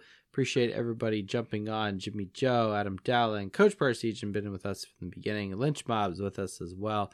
Uh, good guys, good guys. Uh, thank you very much. Uh, we have saved this for the end, and it's the receivers. Um, quite a bit has happened since our last game, um, and a number of guys will in the receiving room will not be present. Rico Flores went to UCLA. Uh, stays. Gosh, where did he go? Uh, Ohio State? I don't know. Tyree's gone. Braylon James is gone. Tobias Merriweather is gone and there's probably a few other guys, and there's also a couple of guys that are injured. I went and looked at to- number of touchdowns these guys uh, caught, yards, and receptions. So these five young men accounted for 35% of all of our touchdowns, 45% of all of our receiving yards, and 39% of all receptions. So that's that's pretty significant, and especially that yards piece. That's you know that's moving the ball down the field. That's and the biggest, the two biggest contributors on that are the two top wide receivers in Tyree with 484 yards receiving, and Rico Flores 392. No, not quite as good as Michael Floyd his freshman year, but still pretty pretty darn good. And the Rico Flores departure hurts that hurts. Now, if I flip my page here, literally, and I jump over and like, okay, well, well, who's left at least for this game, right? Let let let's not look too far in the future, but let's look at this game, right? All right, you got the two Jordans, you got Greathouse and Faison, right? That's cool. I got Matt, Matt Salerno still here, so hooray!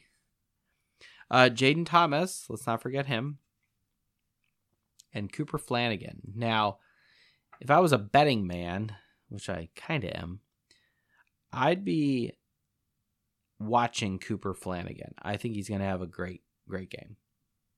And I think Greathouse and Faison are gonna gonna do well as as well. Now, if I look at the productivity these five gentlemen have made over the season, it goes as follows 10 touchdowns, 738 yards receiving, and 48 receptions.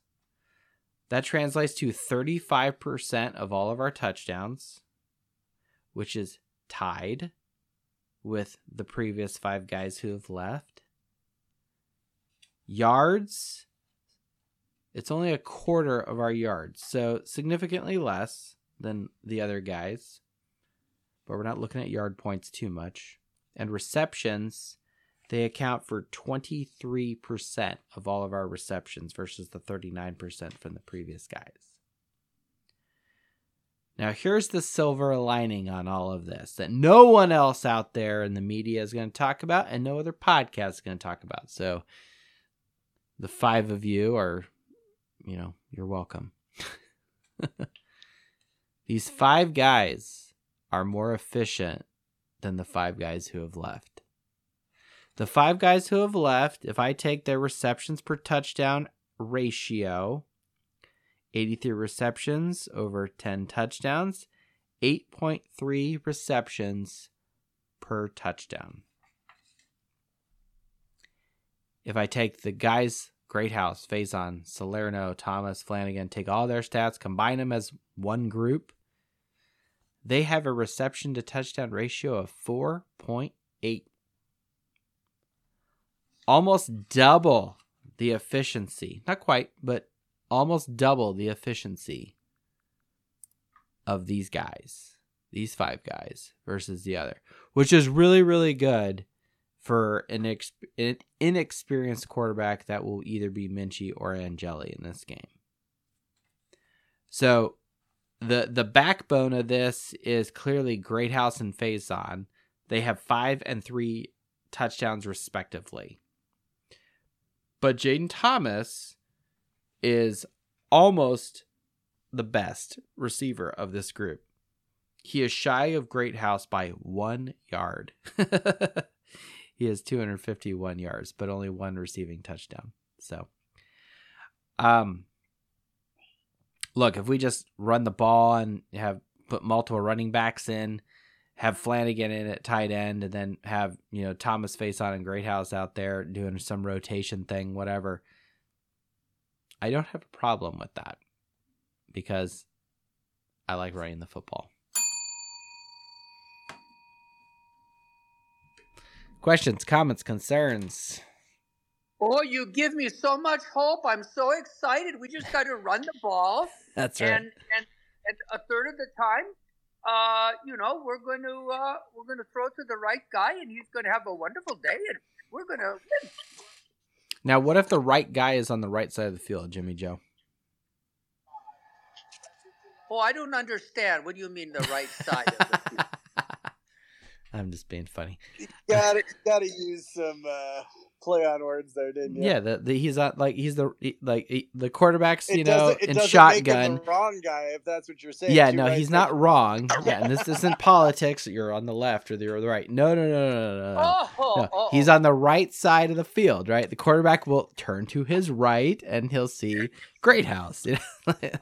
he's on the right Okay. side, you know? The right guy. Okay, I think I need to say a novena and a and a rosary for this. I don't think you have enough days to do a novena. You need nine days, Jimmy Joe. And this All right. game's Friday. It's on Friday, which, by the way, as as y'all can tell, uh, we are still podcasting tonight because Baby Irish Faithful is still in the womb. Okay, so but we're getting it's the final countdown here. It's it's getting serious around here. I'm I I literally started packing my go bag to the hospital. It's like you know I get the What is the official due date again? it's the seventh of January. Okay. But but my but toddler Irish faithful when he was born came about a week early. And so I I was predicting quote unquote that uh baby Irish faithful would would would come on the 30th. Well, I'll say this: you referencing these five guys being key to whatever. I thought you were talking about us five guys in the podcast. Well now But- now we got Mark with glasses so now it's six guys. And you guys talking about five guys Makes me want a cheeseburger, honestly, right now. It's the best. Even though In and Out's better, but whatever. You know. But January seventh, my son's birthday is January fifth, so Oh, that would be interesting if it was close to that. yeah, that would be fine. I have no problem with that. I I did uh, with work. I I told them like, well, you know, baby might come early, but baby might come later. So you know, we'll find out. You know, if if I sh- if after the new year you know begins, and I sh- I'm like, well, Stop Wanna- showing up to work. well, no, like I'll message my boss and I'll send him a note and just be like, "Hey, FYI, baby came." You know this. Like we're already we're already sorted at work. You know, with the plan that I'm not going to be around. You know, just like it's kind of assumed and known that that's what's going to happen. But um, yeah, if it if it happens later, it happens later. Like the first first week of work is pretty chill anyway. So you know, everyone's coming off of the the hangover of you know college football bowl season and no probably not but New Year's Eve. new year's eve and christmas and all that so well adam dowling's been quiet but that's fine mark with glasses is listening as usual is keeping us honest um you know what we really haven't talked about at all is our opponent in the frosted flakes tony the tiger sun bowl Oregon State, the Beavers. Dun, dun, dun, dun. Who cares? Who cares? What? Coach Parseghian, do you know what Notre Dame's record is against Oregon State? Ty Willingham and Bob Davie are not the coach anymore. It doesn't matter. It's still bad. They're down to their what fourth string quarterback. I don't think it's that bad, but uh, Walk on. it- Walk on. it's pretty bad. Um, Pull Pulling somebody from the student section. Practice squad.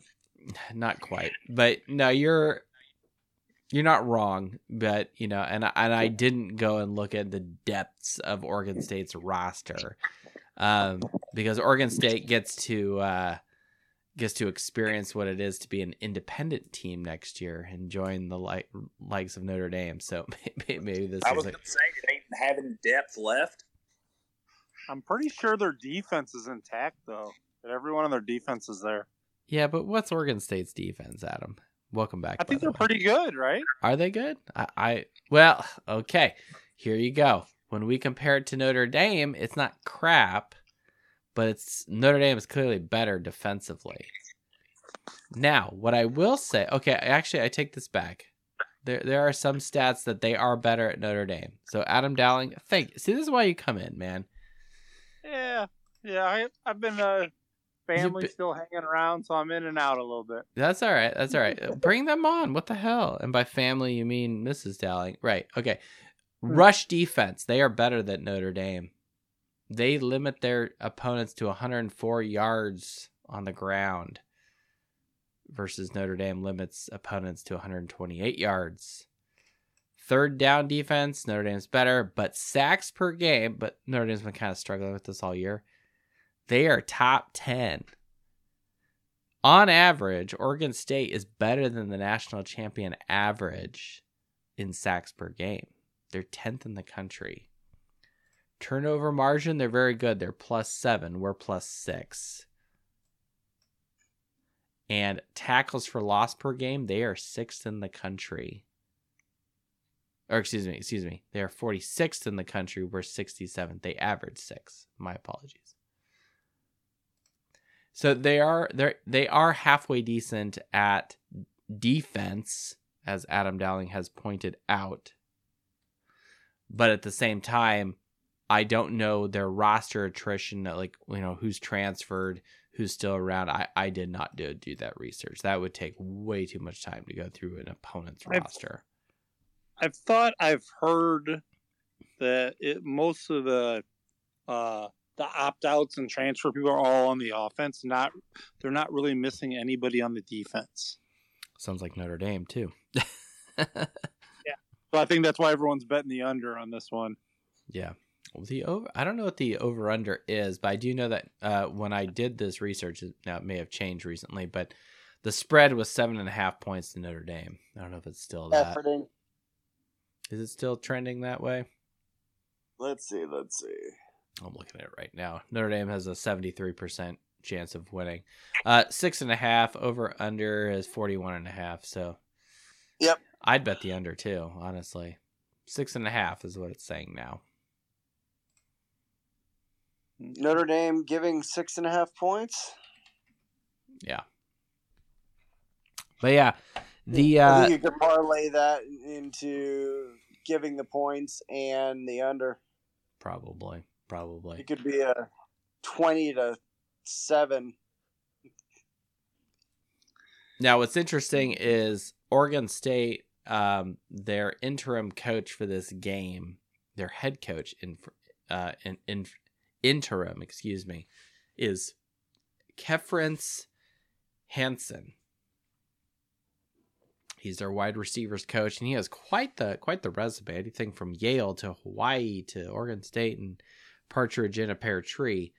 Um, so he's he's going to be the interim. Their their head coach, Oregon State's head coach, Jonathan Smith, he took the Michigan State job. And what's interesting is Smith, a red snapper will appreciate this, went to Glendora High School. Oh. I know, I know. Oh. Glen Glendora is a uh, historic rival of of my high school. Not so much Red Snappers, but mine. Uh, not so much anymore. It kind of kind of fizzled out as time went on. But yeah, I read that and I was just like, the fuck.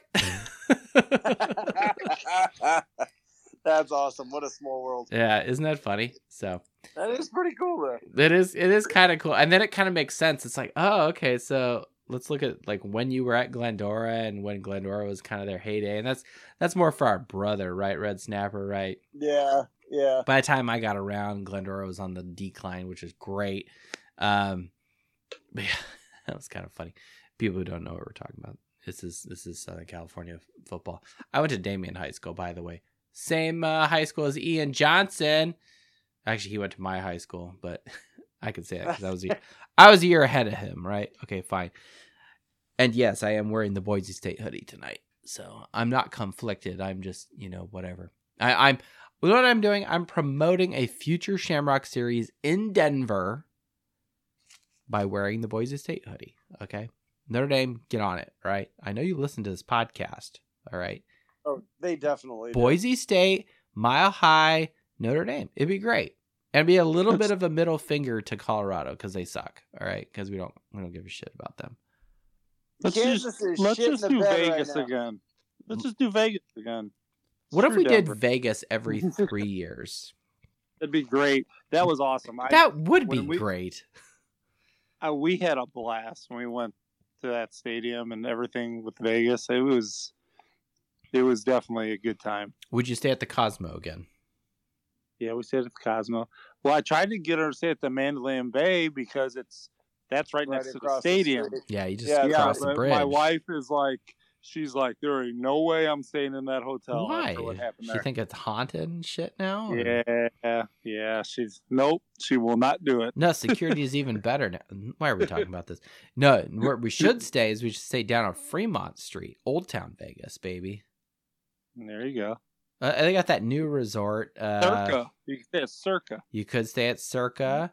You could stay over at, at Red Rock, one of those like like uh, locals places, right? You know, South Point. Yeah. I don't know. I love South Point. I want to go to South Point, man. I would I would South go there in a heartbeat. literally has everything from a theater to a bowling alley to you name Food. it. Yeah, great Oh, video poker too. Yeah. Yeah, it's just far away from everything, but that's fine. You're going to Uber anyway, so it doesn't matter. All right. Yeah. Oregon State. Uh yes, Notre Dame should win. Um but again, the statistics is it like whose lamb is it anyway? It doesn't matter because the personnel that have produced these statistics, at least on the offensive side of things, just aren't there. I don't know. I mean, they don't even have their head coach, so like okay, at least we have a head coach, right? So, hooray, you know. It's it definitely is begging the question of a defensive battle, you know, and it, it definitely is setting up that way. I think the continuity of the coaching staff gives Notre Dame a slight, you know, advantage. I think it, it's, but there's a lot of question marks. Both offenses are going to be patched together for the bowl game. Well, and and here's some other scary shit. Okay, so, so if someone like like should we be worried about this game? The answer is no. But if someone was like like really anxious, or this was like some other podcast and people wanted to freak out for no reason, okay. Yes, I'm talking about you, always Irish, which is fine. That's that's your that's your shtick, right? Even though you don't like seafood, but whatever. Adam knows that's funny. Come on, the seafood thing, really. Okay, I saw that on Twitter today. Sagarin, Notre Dame is is ranked higher than Oregon State. Sagarin, Notre Dame's 11th, Oregon State 14. Okay, really close, pretty close, and that's all math. Strength of schedule, though, here's the scary shit, and we mentioned this last week. Notre Dame 63 strength of schedule, Oregon State 14. They have a tougher strength of schedule. And the record because of the because of the last year of the Pac-12. well, and the Pac-12 is kind of kind of bumping this year, right? You know, like between Oregon and UW, right? And then you know they end up playing like SC and you know some of these other teams, like Utah, whatever. You know, Arizona was fucking good this year. Go figure.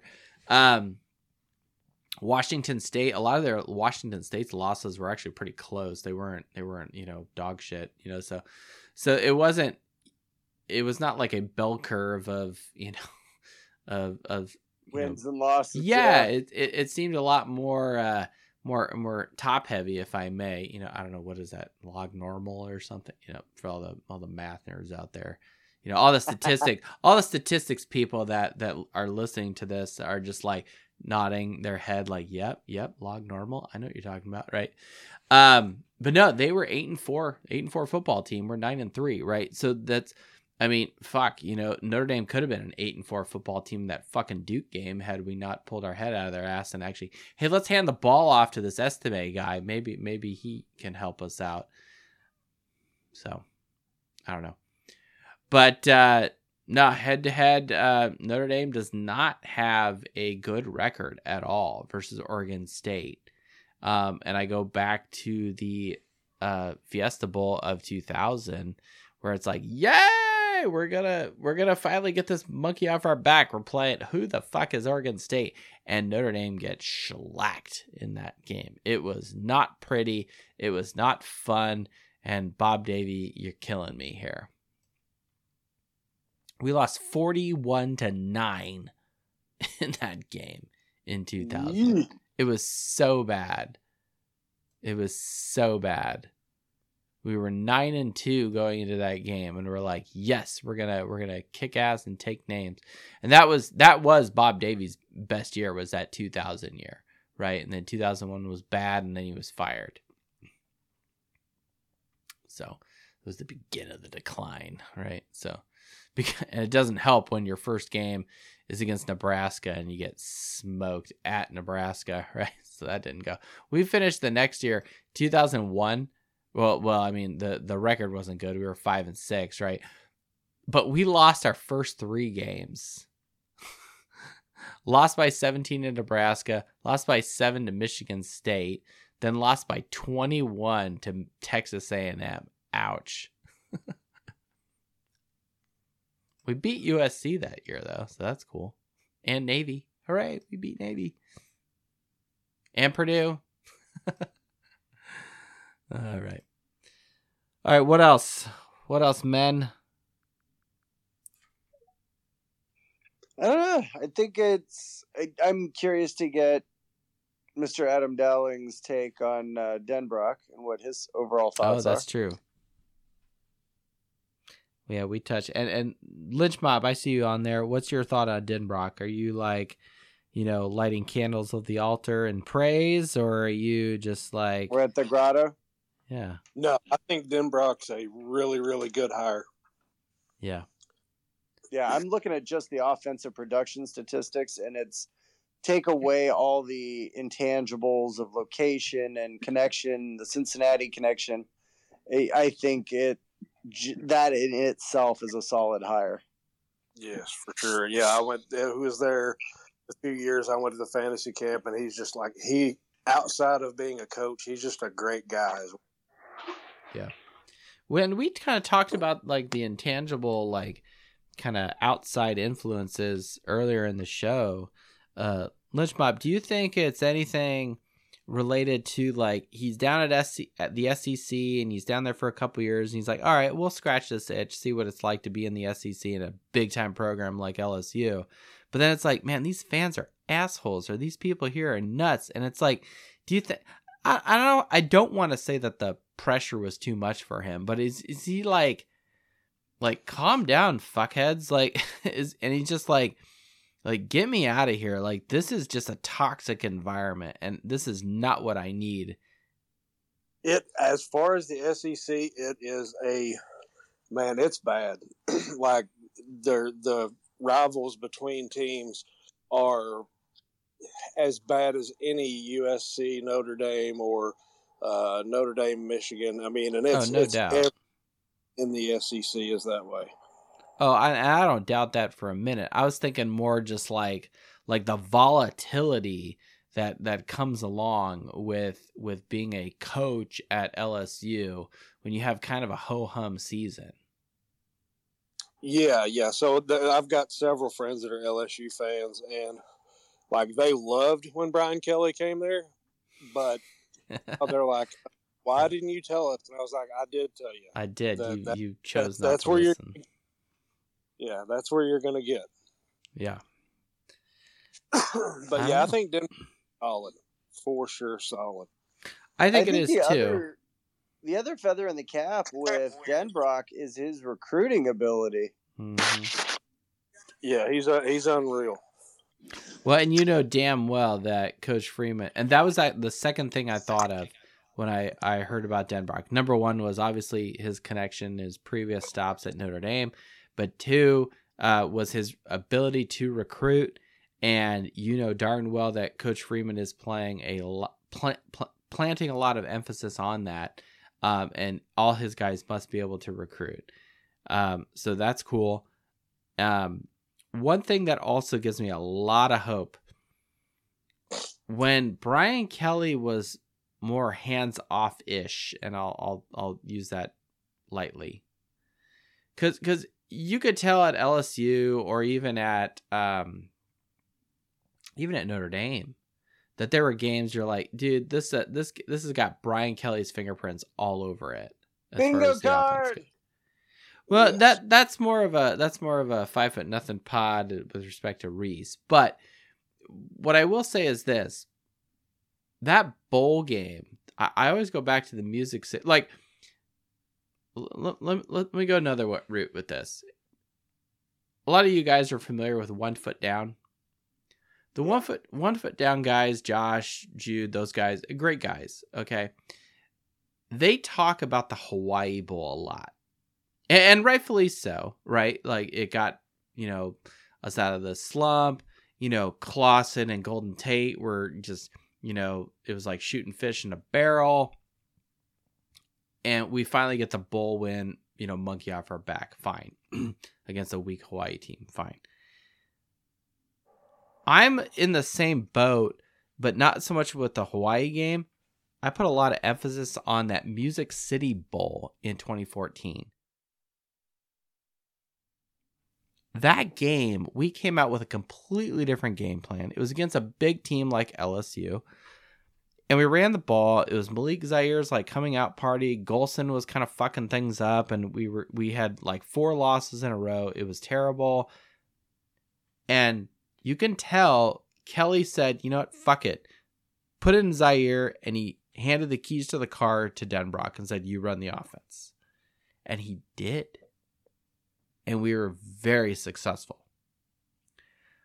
I look at the future and and you know that Marcus Freeman is is more he's a player's coach and he's not an egotistical dick and he's not going to be and especially on offense he's not going to be like overly controlling of you know what is happening offensive side on- of the ball, yes exactly. and, and and even I, on the I think that defensive side autonomy for Denbrock is a huge.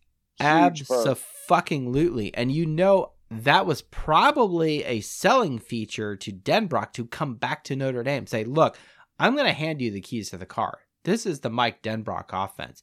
You run whatever the fuck you want because I trust that you're a Broyles Award nominee, that you know what the fuck you're doing. You've been at this university, you know everything about all the, you know, ancillary, you know, per, you know, res life and you know, du Lac, whatever, you know, shit that goes on at Notre Dame. You already know that. And you actually are okay with academic that. standards Yeah. and the, the culture. Yeah, we're going to go to mass before the game, right? You know, you know, I already know you're cool with that, right? All of that stuff, he doesn't even have to explain to him. And then he says, by the way, we're going to hand you a fuck ton of money, you know, in a briefcase, okay?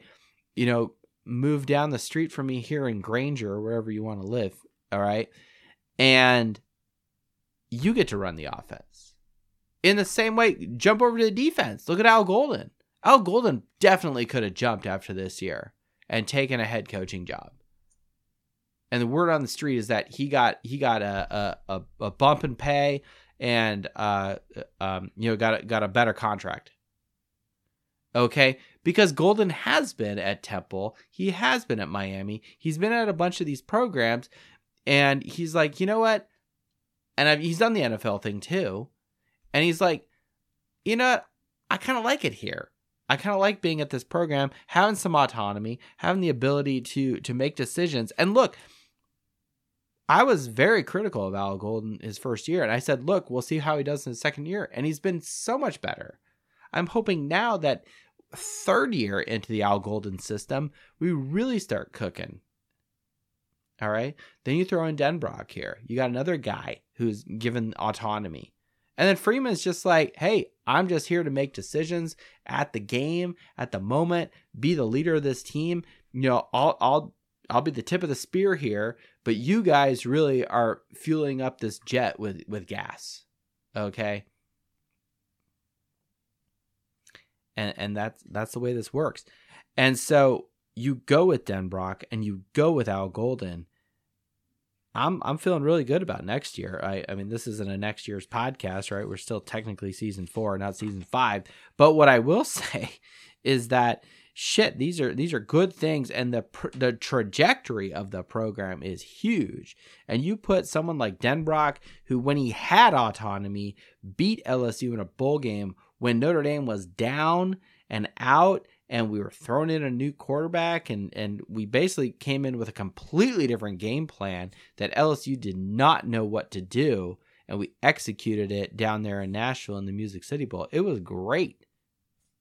Great way to finish that season. I've never uh, for for for a season that that ha- started so high and then went so low I, I finished so high at the end of the 2014 season, you know, and it gave us so much momentum when we went into 2015, and then, you know, 2015 is a is a very strange year. But the the whole point I'm making is Notre Dame's in the right direction, but we still have this Sun Bowl coming up. But I think some of that good juju, some of that good momentum for the players that are still there who are, are like, look, I'm going to stay in this bowl game. We're going to play in this bowl game. You might lose a couple guys in the NFL either due to they're just you know they're just done like they they've exhausted all of their their time at Notre Dame from eligibility or whatever. Uh, you know, hey, we're going to graduate, you know, try to go to the pros or we're going to go, you know, you know, make a fuck ton of money with my degree now. Whatever it is. I think Notre Dame has the ability to um, be successful in year three of Marcus Freeman. And we're not going to start counting any chickens or anything like that. You know, do the whole like magical year three of a head coach. Like, we'll we'll save those conversations for next year. I I think there might also be an element of Denbrock's not a young coach. Golden is not a young coach. Mm-mm.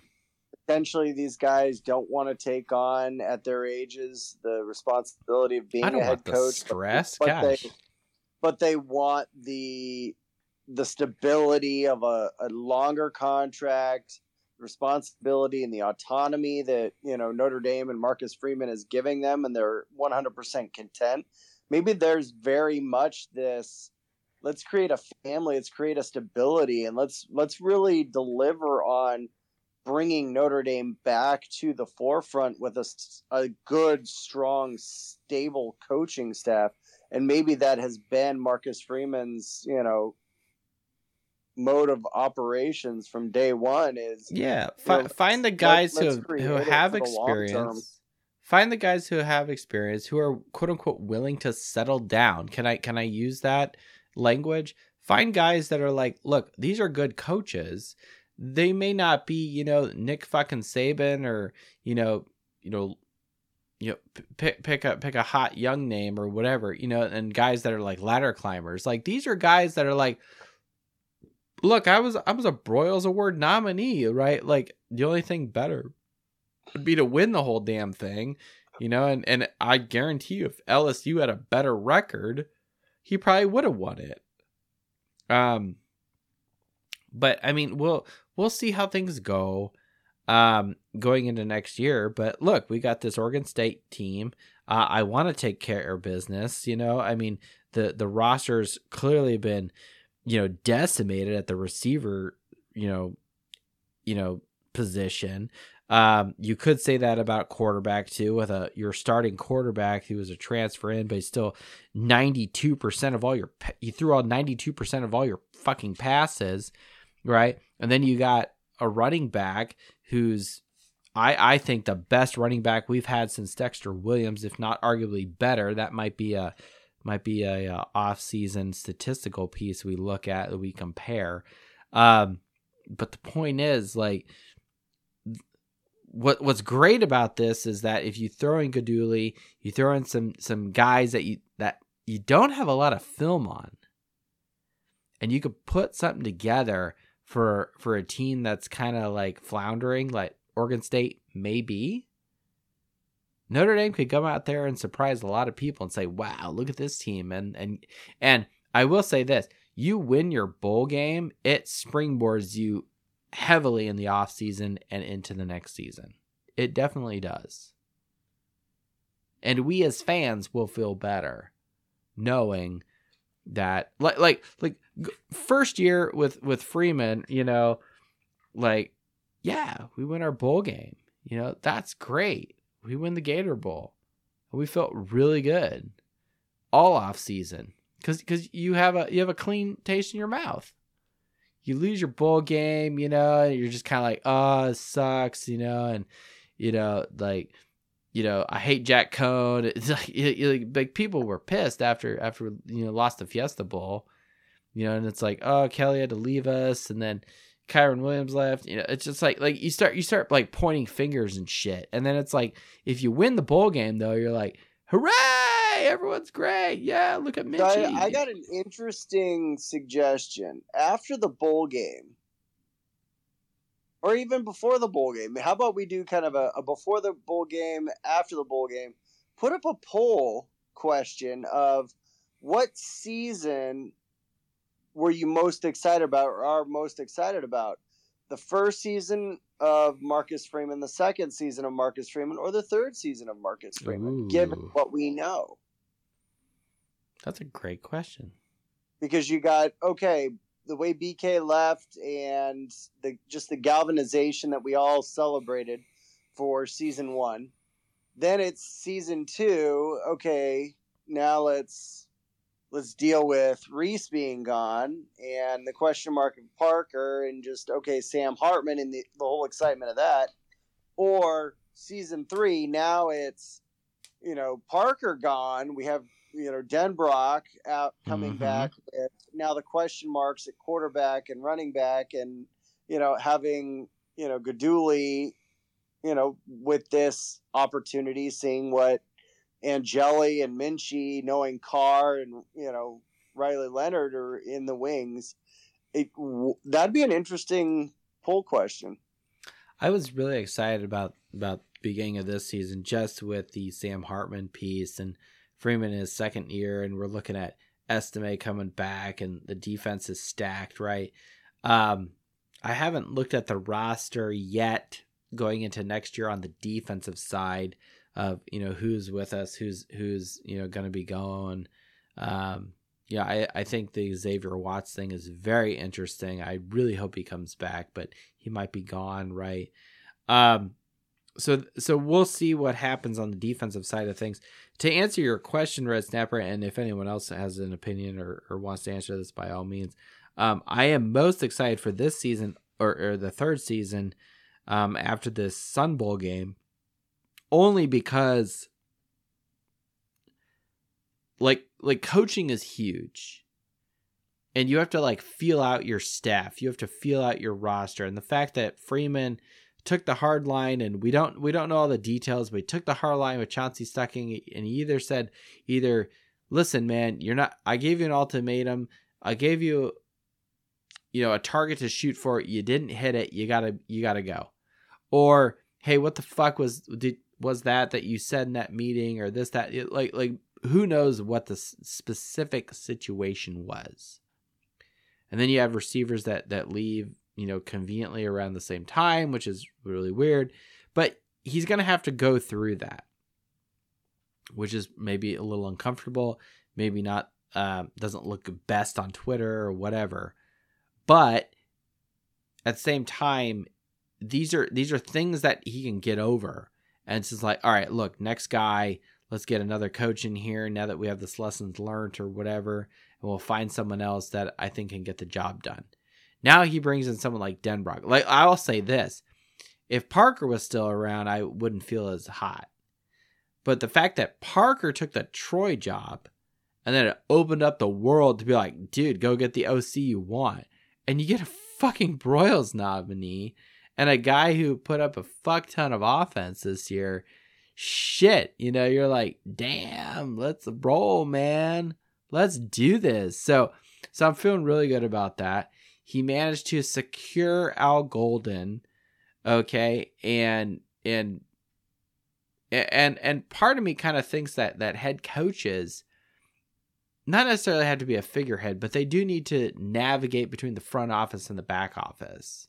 They need to be able to, in in this case, you know, use exercise their authority and say, "Look, you hired me to bring successful winning football at the University of fucking Notre Dame. And we should be having the best coaches in the country for the best players, and they're not getting that, and that's bullshit."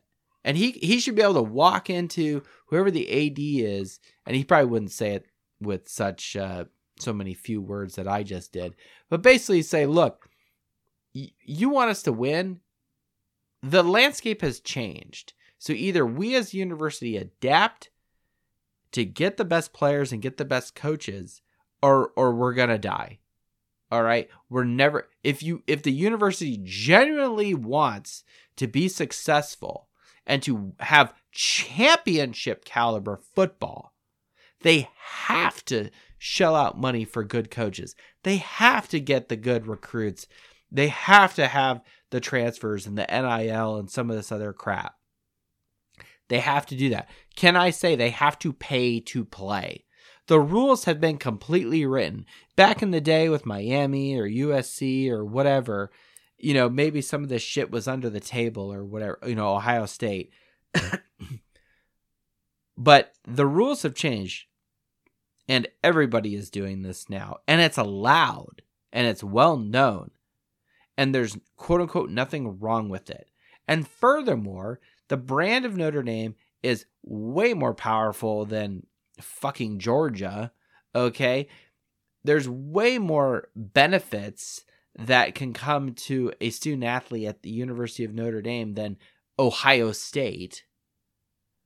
And Notre Dame can be at the forefront of that because they can offer all these things that those schools can't even touch with a 10 foot pole. Now throw in good coaches, now throw in NIL money and some of these other things. And for and and let's not ignore the fact that Notre Dame is more money than God. Okay. We can throw that around a lot. Okay. We're not building any more stadium, right? We already did that. So, you know, all they have to do is just sell some beer, right, in the end zones and then call it good which they don't do right now, but hopefully that'll change. and you've you've heard me spout off about it like the biggest business decision that Notre Dame can do with its international market is be successful if they can commit to the Notre Dame program, the football program being successful, the amount of marketable income they could make from that on the international audience they reach. Holy shit. Oh gosh, I mean like like we got we got our boy Stevie D Irish out in County Cork, Ireland. The dude literally lives on the southwest coast of Ireland. Okay? He can see the fucking ocean from his kitchen. That dude wants to come to the Stanford game, is going to fly his jolly ass out here. We like his jolly ass. You know, he's to we're to meet him. We're we're to have a great time. This is a dude that's putting serious time, money, effort. He's got a kid, right? He's to he's to get that sorted to come out, meet his friends on Twitter, you know, go to a Notre Dame game, you know, erase the mind diarrhea and the nonsense that he had to watch, you know, come to a game against UConn with fucking Charlie Weis. Okay. Damn it, we need to put a good fucking product out there for people like that. Okay. Take Martin uh who I'm probably fucking up his last name, but he's from the Czech Republic. The dude flew out for the blue and gold game last season. The worst fucking blue and gold game on planet Earth that we've ever had in the sleet and the snow and the rain. It was terrible. The toddler thought it was funny, but mom and dad were not so much.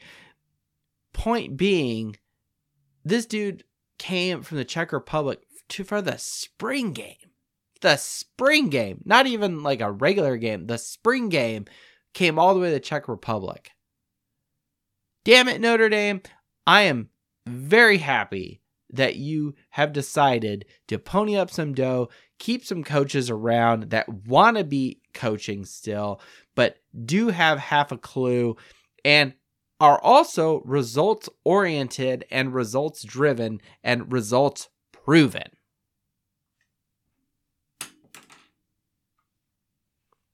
Did you just throw your pencil? No, it's more of like like I dropped it on the desk. drop the mic, drop the pencil. No, the the mic's in the in the boom here. That that won't sound good. It wouldn't be good for. I mean, it's a robust microphone. I guess I could do that, but You have a bell. You could have just hit the bell. no, that that's saved for special. That's uh, we don't want to overdo the bell. Like, And thus my transition to the meaning of the bell. uh oh. We don't we don't need to like have a thesis about the bell here. No, All right. I just. Oh, wanna I'm just getting ranty here, you know. What? Why the bit? Why the bell? The gimmick of the bell. That we are all Because it's fun, hashtag okay? RTDB. You know, so we are gonna hit that bell every single time that we mention something RTDB or running the ball. Run the fucking ball. That's right. Yeah. Oh, okay, the Mr. There bell. there may be Mr. other Eichmann. situations where the bell is rung, but for for the most part it it it goes back it look, if you know, great. If you don't, I'm sorry. I'm not gonna explain it. But the um it's one of those things where it, it can Kevin and enhance Bean the show show on KROQ, K Rock, K R O Q. Yeah, Kevin and Bean, LA they had the LA bell. County, Orange County. If you know, you know, FM right? radio. The the bell on Kevin and Bean. It's very subtle. It's there, you know, it's it's for when when we're excited and happy, right? And exactly. Jimmy Joe, you had some some thoughts oh, here. I wanted, I wanted to ask you this question. You know, if if the newest Irish baby faithful is not uh, uh, born yet on Friday, and uh, are we going to have a podcast when we win the game on Friday? Are we going to have a podcast? And then you can ring the bell because we will run the ball a lot, and and and Mr. Red Snapper is going to be hitting that bell. Bing, bing, bing, bing, bing. Maybe Red Snapper will, will do a I, post I'm game gonna show. keep a bell too. It sounds like. I'm I'm kind of like day to day here. Bell? Who has the bell there? You, Red Snapper, or No, he's got that in studio. Yeah, Fighting Irish Faithful's got it here in studio. Oh. So Oh, okay. yeah, I've Are you going to do a podcast, uh, uh, like a like a celebration podcast on Friday after we win, even if if baby is born? So if so if if if the doc is in labor, we will not be doing a show. He will not be You in the could- you could take it from do the show. hospital. No, You that could do it from that will not hospital in our happen. No, room. I am not taking a boom mic, a mixer. Uh, look, the show has gotten to the point where I want it to sound good too. Uh, so I will. I would have to bring all this equipment with me. Um, and yes, I have a laptop, but it's not very good. Um, bottom line, no, that that would not happen. Now,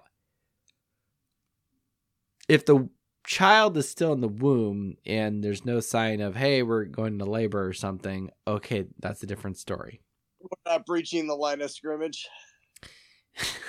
sure okay.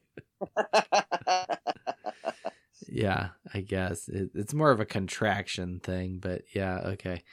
Um that being said um I, I have talked to the doc about this you know if if we are not uh in labor and it doesn't look like it's gonna happen yet then yes we will do a post game show um but with each passing day it's getting much more serious and intense so i uh i have to be very mindful of some of these things Okay, that's fair. That's fair. You know, you have a wife. You have to be careful. You have to be your dad. You know, That's be right. dad. that's right that's right thank you jimmy joe yep yep no Okay. Well, I, I, I have to leave. Namaste for you, gentlemen. Thank you so much for putting on a, such a such a good good program. well I thank you jimmy I joe. Always a pleasure to now you. jimmy joe are you going to be coming out to the stanford game Oh yes, oh, yes. I Yeah. want to go. Yes. I, I I think wanna Dr. Dr. Abby, Abby. would uh, would personally hunt him down if he wasn't. that's true I wonder if Dr. Abby. I call I called her Dr. Amy the other day. I was so embarrassed. oh, this is great Oh, you know, maybe I'm gonna come with the missus too.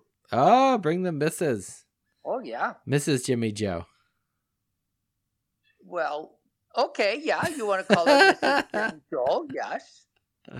She's she's a very shy person. You know, it's very hard to get her to even talk and be in public. that's so this will okay be a big step. that's okay Jimmy Joe, does does Mrs. Jimmy Joe understand the game of football? Oh no, she has trouble. Miss, well, she tries to ask me questions about football, and I don't know nothing about football. I You know know, I, I hope to see both of you. That would be amazing. that would be fun It would excellent be. excellent Okay. Uh, When- I think we're gonna that wrap things up. It we're about an hour and twenty.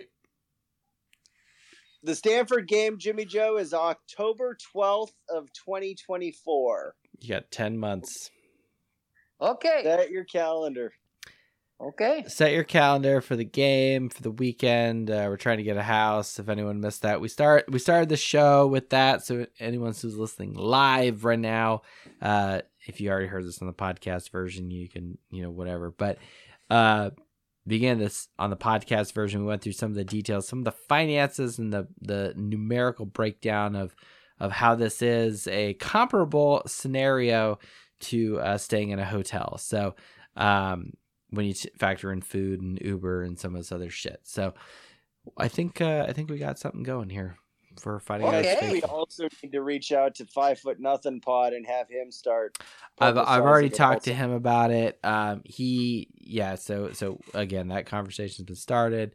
Uh, the Dos Leprechauns crew, we've- we've had that conversation as well. So um, we are pressing knew that. I forward because We're going after that one. we we've look t- we've got to get serious about this with time and and uh the the sooner Commitment for the house, absolutely. yeah that's the thing like like we, we get it going we got enough um you know people penciled in who are like yes i'm with you. Um hey that's that's the way to roll. Good. Absolutely. well good. All right well if anyone's got anything else by all means jump on. I think other than that we're gonna we're gonna go sayonara here Okay. Bye bye. Good night. Namaste, Jimmy Joe. Namaste. Namaste. Very good stuff. Very good stuff. Anything else we're, we're missing here, Red Snapper? I I, I think we can uh, pull the parachute on this one. Pull the parachute. uh, that's funny. Yeah, I'm okay with that. Here we go. This isn't very westerny. We started with western spaghetti western music, but you know what? Look, one more game. Got one more shot. One more time for the 2023 season. It's been a little up, been a little down. Started really high. We're not playing for New Year's Six Bowl. It's the Sun Bowl. But it is a bowl game. It's a game I want to win. It's a game that we all want Notre Dame to win. And we need to support our players. We got to support our team, support our ladies' university. And the team that's on the field. The team that is on the field is the University of Notre Dame. Those are our men in blue and gold. Gold helmets shining in the El Paso sky. We have one more game this season, and that is it. Bring your passion, bring your fire, bring your energy, bring your scotch. I brought spreadsheets tonight. Get out there. Make your burritos, enchiladas, tacos, whatever you got. Notre Dame's heading down to El Paso. I think they're actually already there. We're playing Oregon State. We can rectify some losses with Oregon State. We can move forward with high hopes going into the next season. Let's go out there, beat the shit out of the Beavers. Thank you for joining the Fighting Irish Faithful show. Have a good night. Go Irish. Beat Beavers.